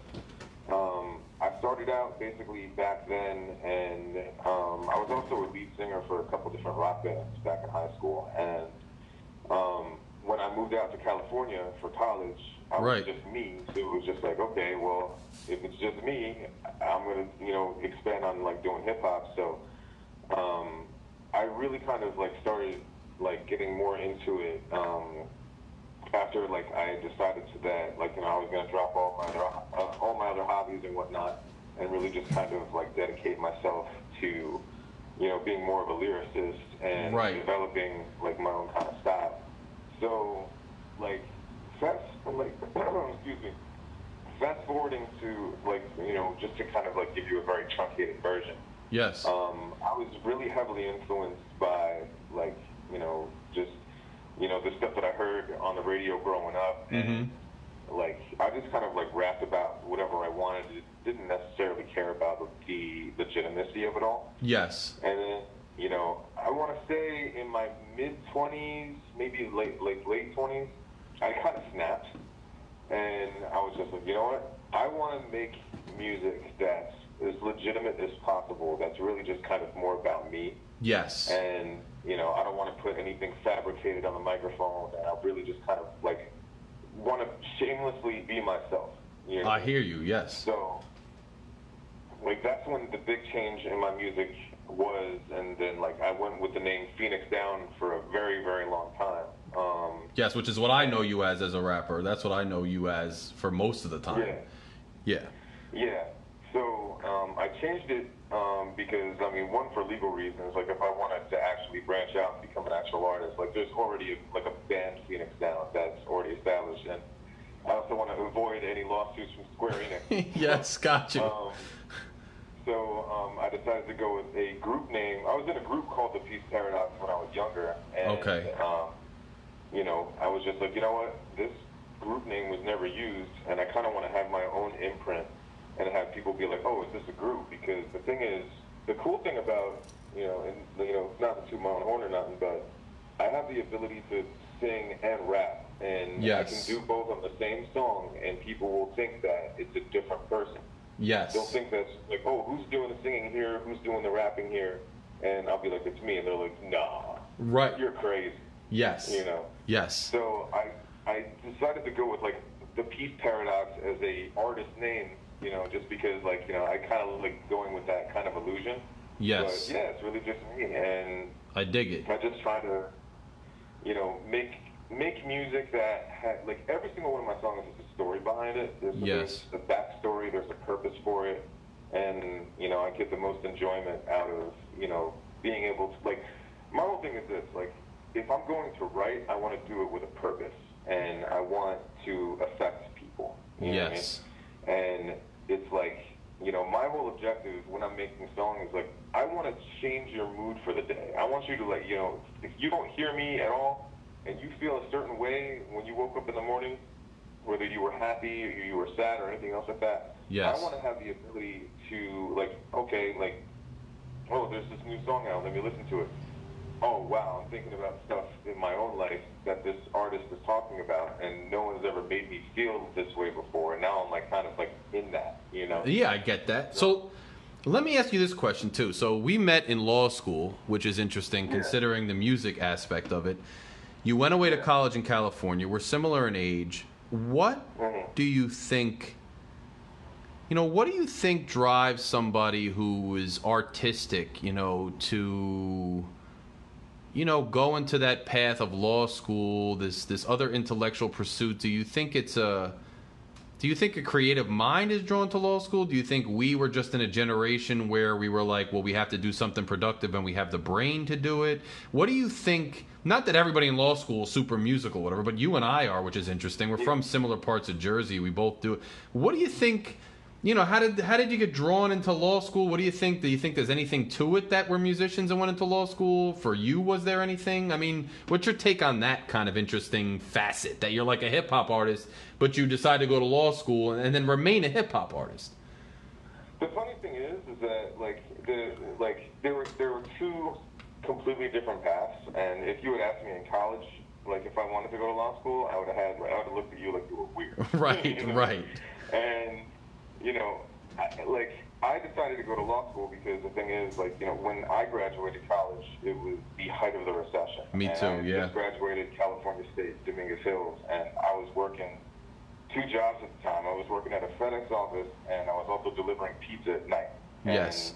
You know, I had a business degree in you know manage, business management and human resources, and the only people that were hiring at the time were like the army. Yes. Yeah. Right. Yeah. Yeah. Yeah. So I'm uh, like I'm I'm visiting with my uncle one day, and um, you know he's one of the most intelligent people I've ever met in my life. Right. And like he um, is like as far as like attorneys are concerned, like you mentioned DUI attorney, like you're gonna know the name Samuel Sachs. Gotcha. You know what I mean? Like- yes. The guy, the guy is an absolute genius, very successful, and you know, it's just one of the most amazing legal minds you could possibly be around. Right. And um, I saw how successful he was, and I was just like, you know what? Maybe I could be a lawyer. It's not like I'm dumb. Right. Right. could, Right. You know. Yes. I'm an, I'm an intelligent dude. Like if I apply myself to something that I could do, and I actually got into law school through rapping, which is a lot, which which is something that a lot of people don't know. I don't you know that. Tell me about that. So basically, there was this um, there was this group, there was this um company. Well, there there still is, but there's this company called Blueprint, and um, they had this uh, this contest basically where if you wanted to take their LSAT class, um, you know, you had to submit a video of some kind using three words. Interesting. And the words were spatula, Thurgood Marshall, and something else. It, is, it escapes me right now. Right. But basically, um, I was dead broke, and I was um, living in Warren with my mom, and I was still delivering pizza at the time for Ferraro's, Right. and like things were things were not really you know cracking. So it was just like you know what. I want to take this course, and it costs fourteen hundred dollars. I don't have it. Let me get a shot at it. So I ended up writing a song and shooting the music video on like a Logitech webcam in the basement. That's whatever. dope. And I didn't know this. Yeah, and I edited in uh, clips from YouTube and stuff like that. And Yeah. I found out on July fourth that I was the grand prize winner. That's they were like, sick. You get to take the free LSAT course. Yeah. And I was like, "What? Are you serious?" So that I, I actually got to go to Manhattan, um, and I took the LSAT course, and then took the LSAT, and then eventually scored high enough to get into Rutgers, Right. and that's how I got into law school. But I got it. I got. I basically got into this entire path through hip hop. So that's That kind of a crazy path. And you know what's interesting with me too? I didn't get in the same way you did, but I find that in my everyday life as a lawyer and in my everyday interaction that my experiences in hip hop as far as doing shows, the people I met, the, the different, you know, situations I was in have benefited me in a legal career in so many ways. Like it permeates through my life. So it's so interesting how that musical influence does have an effect on your life, even as an attorney, which people don't realize how much of an effect it could have. So that's dope. Yeah, that's definitely true. Um, would you say that you know we're a unique generation in terms of like what we've seen what we've been through the recession 9-11 all the tumultuous stuff the our kind of late blooming in terms of economic viability do you think that's kind of something about our generation that's kind of definitive like our multifaceted talents and stories like yours that are so interesting you think it's unique to us or you think it's been a thing forever i mean what's your take on that I don't know. I mean, it's it's it's, it's kind of hard to call. I mean, the thing is, as far as our generation is concerned, like you know, I think we like we kind of caught a, like a really really raw deal because we did what we were supposed to, and it still didn't work out. yes right yes And it's just like you're you're kind of given a blueprint. You know what I mean? It's just like okay, you're graduating high school. You know what I mean? Then you go off to college. You're going to get a degree, and everything is going to be fine after that. You're going to be established. People are going to be hiring, and like Yes. you got all this stuff going on for you. And a lot of people found themselves like not in that situation, and they're ending they're ending up in like these dead end jobs with you know crazy debt. And you know, a lot of people aren't fortunate enough to be in a position where they have government loans and they have private loans. Yes. They can't, you know, go back and renegotiate, and it's just like, look, dude, we're coming for your head. You better have this money next month. right yes So, yes you know, it, it's like it's it's really crazy, you know, when it comes down to it. So I, I don't know, like I.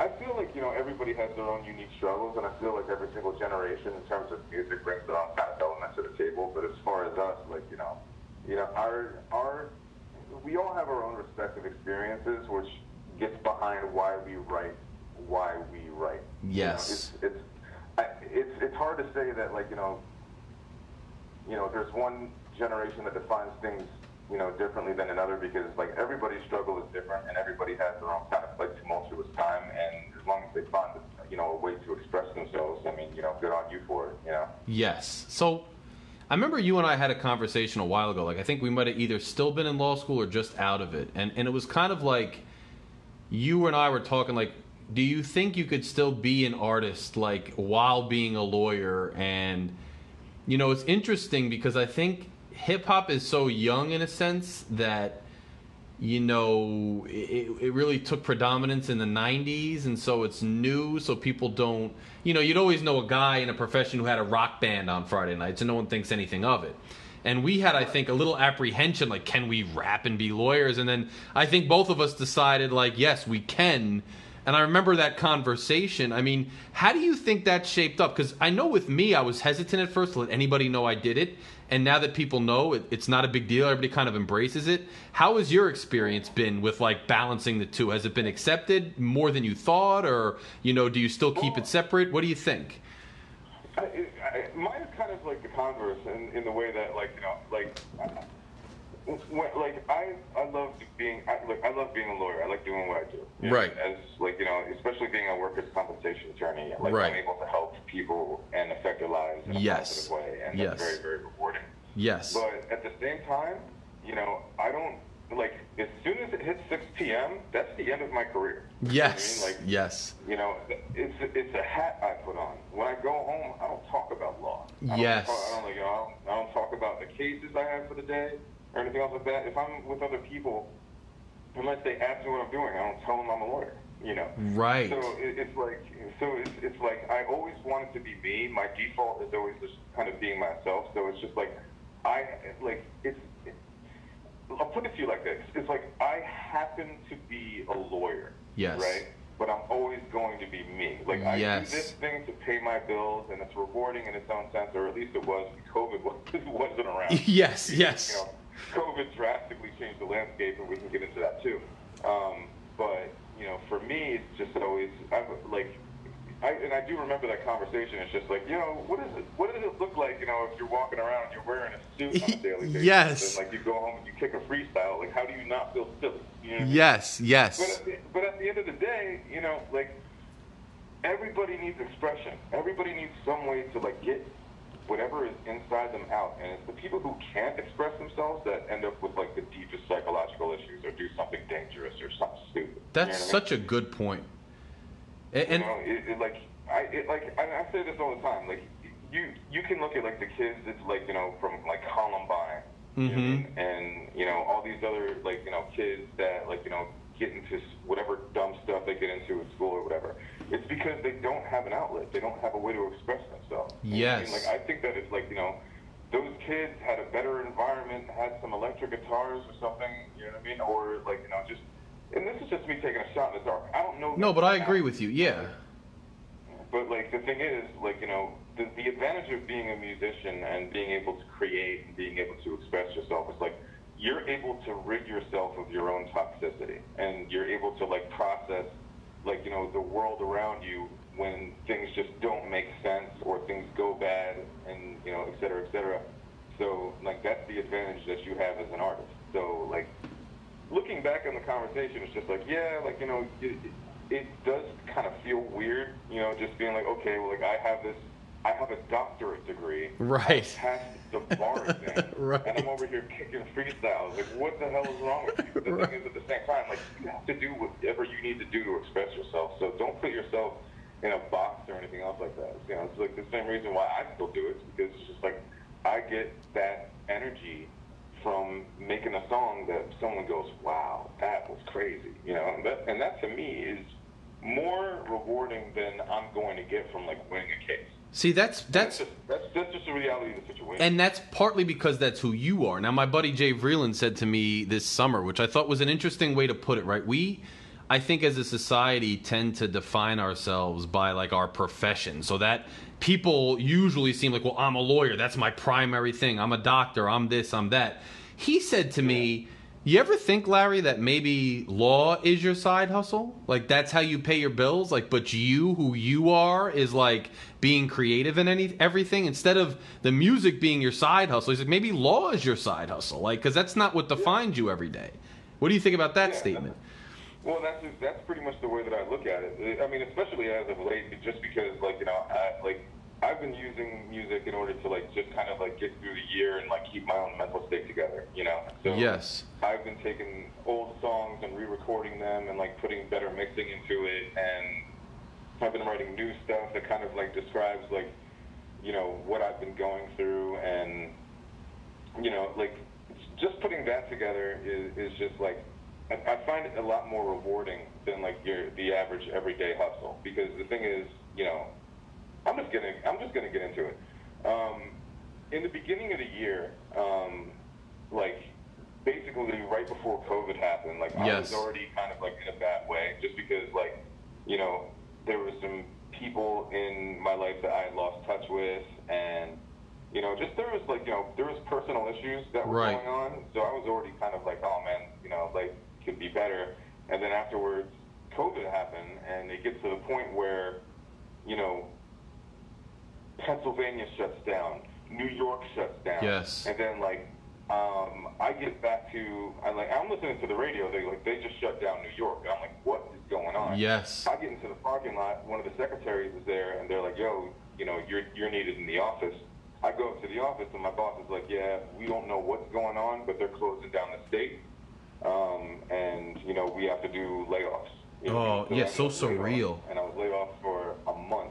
Wow. And I was just like in my house, like throughout like the entirety of end of February, March until April, just like in my house and stuck in it and in my head, and it was like the worst. Mm-hmm. You know what I mean? Mm-hmm. Because like when you're when like you, because not only do you like, because I go home and I'm just like okay, like you know I because you know I had to talk with my boss and you know we we have um, a great you know relationship. He knows that I do very good work for the company. He knows that I that I care very much about my job and my clients. Right. But you know, I go home, you know what I mean, and like I'm s- like I go out, I go inside my house, like you know what I mean. I get out of my suit, and I get into like you know my I like to call them civilian clothes, you know, and then uh, Mhm. Yeah, I like that. I like outside, that. and I sit down and I light a cigarette, and I'm watching people drive by with masks, and I'm just like, what is happening to my world? Right. My world is like falling or around me. Like, what the hell is going on?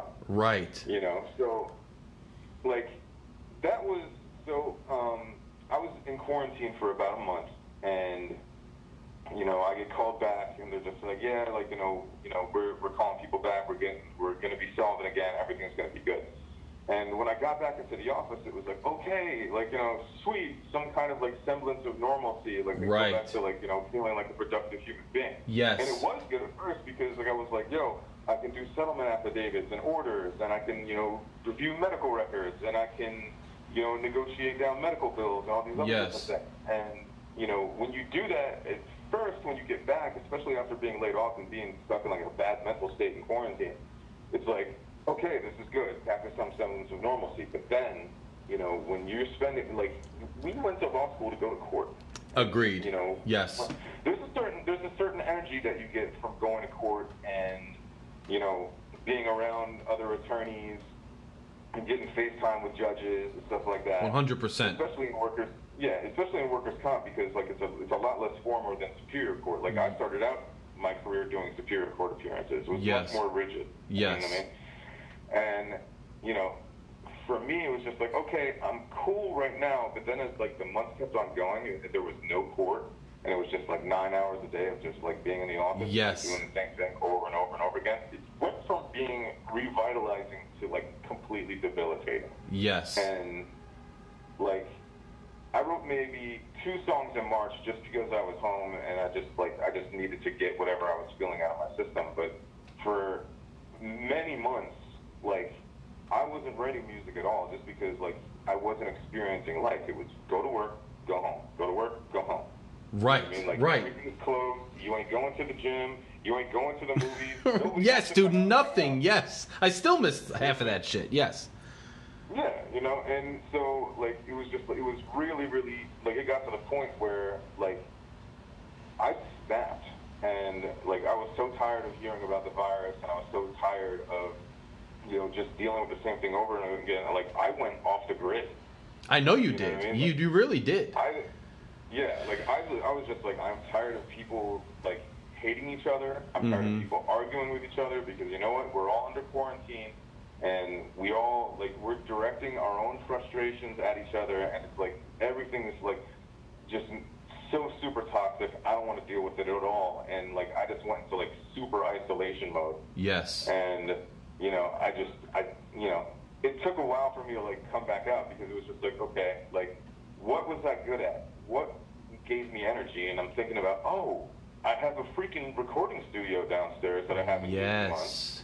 And i have like all this you know anxiety and all this stuff that i could be venting through instead of just like you know just sitting in it and simmering it and festering it. Let me express myself through music. So like that's when I started getting back into it, and like I started back like a new Facebook where like I just kind of changed myself, right? Yes. Because like one other thing that I did do like was a lot of my own self-reflection, and I was just like, you know what? I don't like the way that I used to get into arguments with people, Uh huh. and I kind of left because of that. Right. And so I don't comment on anything anymore. I've noticed. I don't. I don't expand on anything anymore. I like if if I have a status to share, it has to do with my music. I don't get into any like you know I don't go on on fight. You know, like I'm not. I don't go on like any websites, like not websites, but like you know Facebook groups or Yes. anything like looking for like people to argue with, or Yes. with, or anything else like that. I'm so over all of that. Yes. I mean, it just makes me sick to my stomach. And when I thought about like the way that I used to conduct myself like that, you know what I mean, just because I had nothing better to do, it's just like, dude, how much of a loser were you?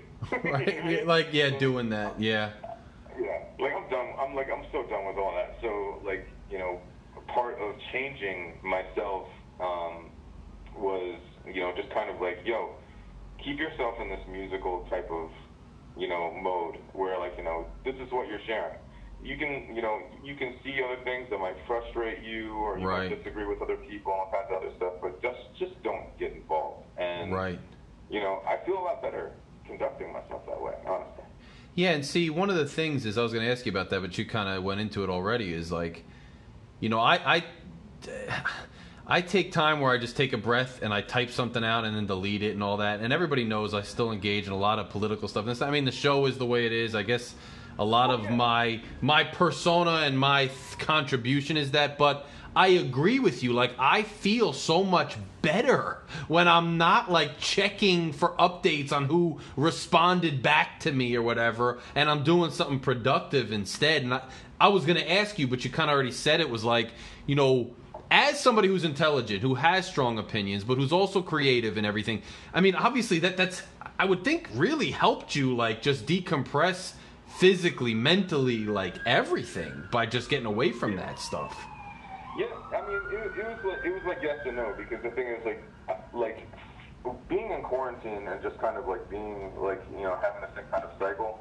Social media is really like was really like my only window to the outside world, and I closed it. Yes. You know what I mean? Yes. So that that brought out its own difficulties, and that was like very very hard to deal with because that you know at that point like I'm just kind of like okay I'm in my head now. Now I'm in my head full time. Yes. Yes. So while it was good way to, and while it was good to like get away from the outside world and what I was seeing on social media and stuff like that, it kind of like made me really kind of like face myself. right. Um, and it was kind of like, you know what, dude, like, and you know, I had to be real with myself. Like, you know, I had, you know, it's like, bro, you have, you've had, you need to be dry docking overall. You know, it's yes. like- Right. you have stuff, and, like, and this is why I was saying it was just like it was kind of interesting to like talk about like you know the whole thing about like mental health and COVID. Yes. Because like I put myself in a situation where like I was looking at myself in the mirror and doing like a whole bunch of just like self reevaluating, Yes. and it's just like you know I to be honest like I got to a certain point where it's just like you know I, like when you get to the point where you look in the mirror and it's just like I don't like you. Yes. You know what I mean? Yes. You do like it's like you do this whole self tear down. You know what Yes. I mean? And it's just like I like and that's why like I kind of like when like I'm in the process of writing this album, but like the the the album whole theme and it might be the end of the title of the album is called Erase Yourself. Because I like kind of like that. what I did. Yes. And and erase yourself sounds cool. It's, it's kind of like you know, okay, what is that about? You know, so it's probably a much better choice than going with like toxic white male or something. Right. Yes. Of course. Yes. Yes. Much more uh, artistically vague, and yeah, I understand. yeah. But So so basically, like you know, I, I like I looked in the mirror and it was just like you know what, you need like this is your opportunity to be more you know um, honest with yourself, um, with your friends, your family, your audience, and everything else like that. Just be you 100% of the time. Don't worry about whether you're oppressing somebody. There's no need for you to like you know flaunt your intelligence or be arrogant or Right. stuff like that. Like, you know, just take a step back and just be yourself. Just be Yes. you. You know what I mean? Like, and be secure in yourself. And the more that you do that, the less that you're going to find yourself, like, you know, in this nonsense on social media. So, like, you know, that's been a, a huge growing point for me. That makes a lot of sense. And the other question too is like, how satisfying is it? And I already know I'm working on an album too, and I think how satisfying is it to be creating something that's true to your experience in life, where you almost don't even care about the reception, like as much as you can, because everybody cares to an extent, but. The reception is almost irrelevant to the fact that you're encapsulating a reality about yourself, putting it into art, and then putting it out into the world. Like, how satisfying is that? Because I, I think it's It's really satisfying. It's, oh, I mean, it's, it's, it's incredibly satisfying, but it's, it can also be a very painful process as well. You know Right. I mean? Um, because the thing is, like, when, like, when you start writing your music in a way that is, that is not as generic, because, like, I was writing music in, like, for the longest time in a very generic way. And I didn't, you know, talk about, you know, the things that I was going through or, like, you know, what had made me sad personally or anything else like that. It was Right. just, like, always just, like, write this so somebody else can, you know, identify with it. Got you. Don't get too personal with it. Yes. And there's like you know there's two songs that I had written when I was like in a really really bad place, and um, one was called Broken Into Uh-huh. and another one um, is called Find a Way or Fly Away. The, the titles are are um, alternating, but like I wrote I put those songs on my SoundCloud, and people were like, "Dude, you okay?" Yeah, yeah, yes, yeah. And, just, and then you got to kind of like you got to tell people like, you know, Yes. this is art. Yes. It's art. It's all it is. You know what I mean? Don't Yes. freak out. Don't, Yes. Like, yeah, like I'm expressing stuff that like I'm dealing with still. Yes. Like, and stuff that I've never dealt with. Or things that like I've suppressed. It's like you know, and and it's I was it's funny because like I was having this conversation with somebody the other day, and it's, and it's like sometimes you suppress things right? And Yes. it's just like you have your own demons or, or like things from the past that like you know you never dealt with, and you know it's like just because you put them away and you have this facade, you know what I mean? Like you think that you're good and you think that you're fine, and you'll you'll you'll if you keep yourself distracted enough, that stuff will go away, but Yes. it never goes away completely. And like when you find yourself in a bad place, like you're gonna be refaced with your demons, and you're gonna find out that like you know while they were gone, they were pumping iron. Yes, yes, and they're gonna hit you harder. Yes, good point. Good point. You, like they come in through the door, like remember us? They're like twice Yes. You're like, oh my god, what's like? Yes, so yes. It's like, oh, dude, like, oh, what am I doing here? So it's like, so it is. So it is very satisfying to you know do music that's a lot more honest and a lot more personal. But it's it's it's it, it forces you to go through uh, like. I mean, really, it's just the way that I look at it is like when you're a deep person or when you're an artist, you feel more than the average person. Right. And that's just something I stand by. Some people will be like, well, that's not true. It's like, no.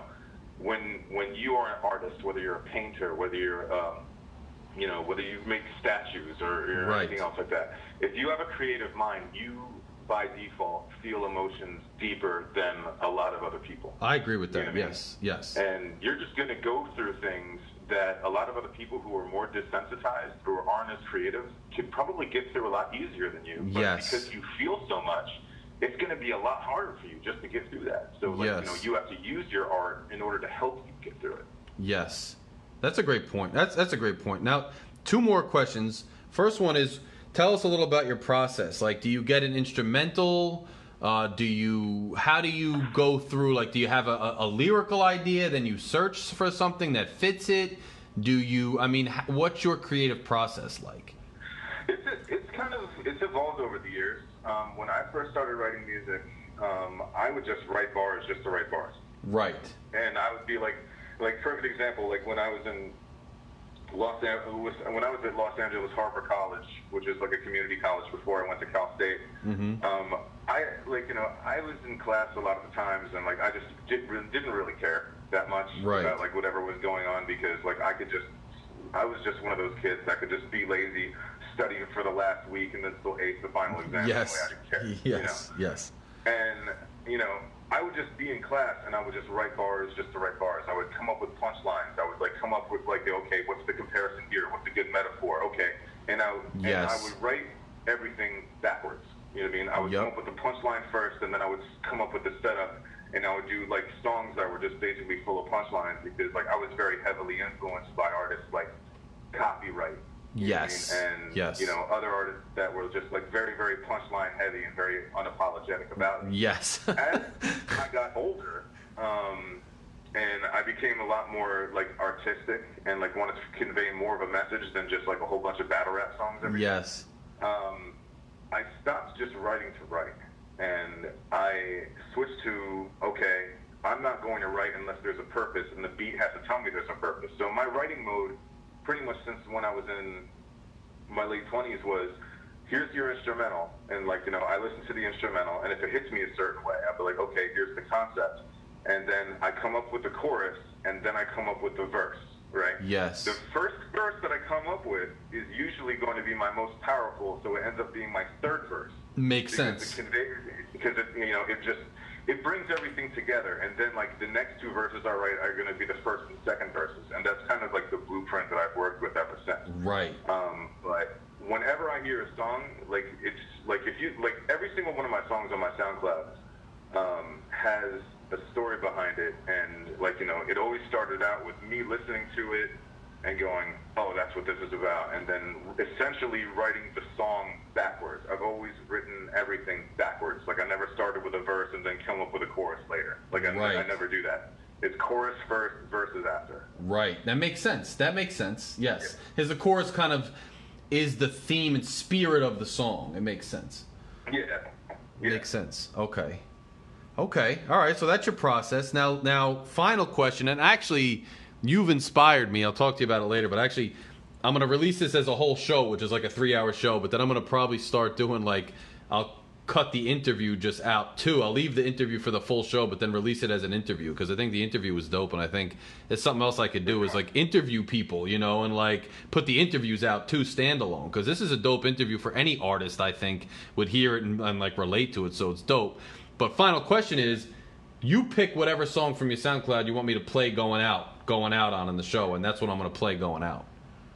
All right, we'll, we'll keep it accessible. So um, I think that um, since you started out with Fireflies, which I, which like you know, I, I'm not surprised because you know it's a very jazzy type of. yep, yep. Um, yeah, like it's a, it's a very it's a so it's very very chill and jazzy. So I'm not surprised that you that you play Fireflies. Like, that, that sounds like it's something that would be right up your alley. yes. The cool thing about that song is like um, what for just so just so people understand. Like Yeah. I was legit in my backyard and um, I was listening to the beat and I saw fireflies in the backyard. This was like back in like 2018 it's dope. and yeah, and I was I, like I caught a buzz, and I was just like I had just gotten hired, and you know things were looking up for me after like having a really really rough year, like rough year, and um, Yes. You know I was just like so grateful to be alive, and I was just like fireflies, grateful to be alive. Boom, I have a song. you know? Yes, and I pictured that too. So that's that. It makes sense. It conveyed the feeling. Yeah. So um, I guess what we can do is we can go out with uh, name. Name is basically uh, it's a song about like when you cause everybody everybody has this like you know certain moment in time. Um, sometimes it happens more than others, but like you know it's not like it's you know calling it love at first sight is kind of kind of cliche. Uh-huh. But there's some times where like you know like as a man, right? You will see a woman who is so damn beautiful, Uh-huh, right? yes. That you're given pause. You just you're you're kind of you kind of stop in your tracks a little bit, just like oh. Yes. You know what I mean? And this that particular song is basically about like you know you look at someone and like you see all these beautiful things about them and it inspires you to write poetry and say all these beautiful things and everything else like that and they're just across the room. Yes, yes, yes, You're not you're like you're not even having a conversation, but you're looking at them and you're like, God damn. yes. We all been there. Yes, yes. So Okay. that's, the, that's the whole thing behind name. So we can go out with name. Name is good. Name will be a good one to uh, you know end the uh, show out, and it'd be a good positive way to end the evening in an otherwise unsure and chaotic world. Great way to put it. Thanks for coming on, bro. I I hope you'll call in just regularly too, like you have before, just to talk about Yeah. stuff. But dope interview. I'm gonna share your link as an artist too. We know we're collabing on my project. I'm excited about it. Uh, I'm a fan of you as an artist. It's just you have a lot of dope creative music, and I I really appreciate the insight. Learned a lot of things about you I didn't know, which I think is just dope. And I think you just shed a lot of light on a lot of different things that people could could build on and learn from. So I appreciate you coming on, brother. I'm gonna play that song to go out, and we will talk to you soon, man. I appreciate you having me. Shout out to everybody out there in the world, everybody, all the love in the world, all the strength that you need to get through this time. Um, you know, bless your families, bless everybody that you know, bless everybody. Let's just get through this together. Let's try to unify. No matter what you believe, let's try and like you know get rid of the toxicity in our lives, and let's all strive to be better people and thrive. All right. Awesome. Well said, brother. Later. Well, that was Dan Spafford, man. I mean, just a great interview. That's something I'm going to do going forward. I think is have I'll have the interview embedded in the show, but then do the standalone interview because a lot, you know, a lot of hosts do that, and I think, you know, we have some just cool, diverse people uh, that are out here. So um, it's just cool. So I'm gonna go out on the song name. Um, by the Peace Paradox, and the Peace Paradox is a is is Dan's band, one man band, I should say. Uh, we're gonna go out on that, and I will share the link soon. The quality is gonna be the quality because it's coming off my computer, but I'll share the SoundCloud. You could vibe with it whenever. Um, he's got a project he's working on, uh, which you heard the ins and outs of. I'm looking forward to the album. I'll be promoting the album. I'll be promoting the SoundCloud. So make sure you stay tuned to a dope artist, a dope Jersey artist with a lot of deep insight. I'll go out on that. I will see you all next week. Uh, and blessings to all of you. I hope you had a good Friday night. It was a long show, but it was a great show. Uh, and I, you know, I love spending time with you guys. So I'll see you next week. And here is the Peace Paradox with Name. Good night.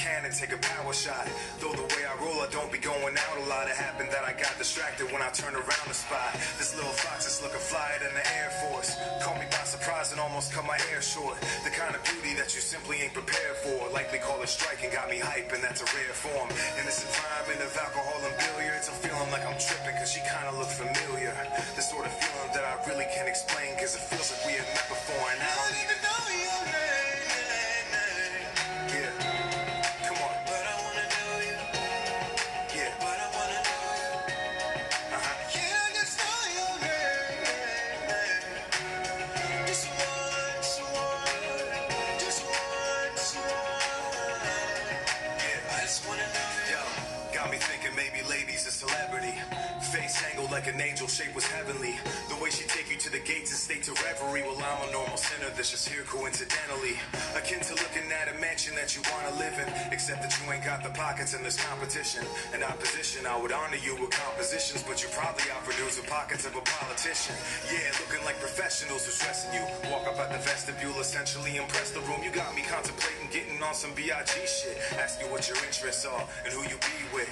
Not being nosy, I'm just wondering where your path goes. Cause I can help you smile and you can help me let the past go. A small confession, I'm in need of your affection. And you, I perfection. And I don't even know your name.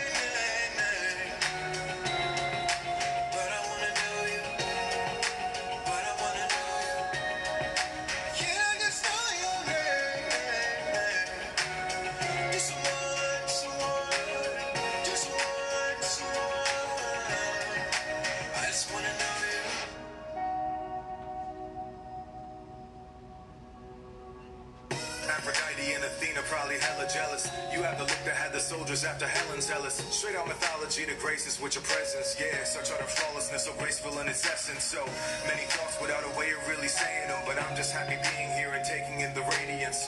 No sort of ocean could ever douse the flame of this passion, entrapment. And I don't even know your name.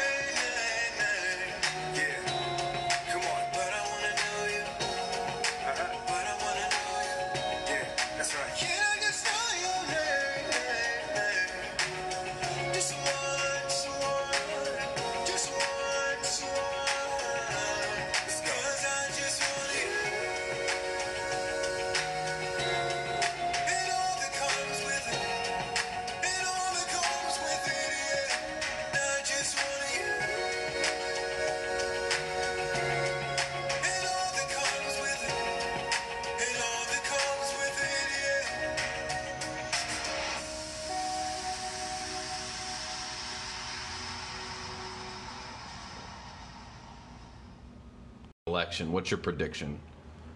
I mean, as of now, again, and and I urge like caution with the, all your viewers, of course. But I mean, as of now, I mean, I would I would still give Biden the advantage. Um, I have it right now. Let me let me check to see what my final tally is. I I have it 279 right now. Well, for Biden, plus um, I got in North Carolina and Arizona which would put it at 305. So my final um, prediction is basically it's 305, and then I have um, um, the only state I, I didn't characterize as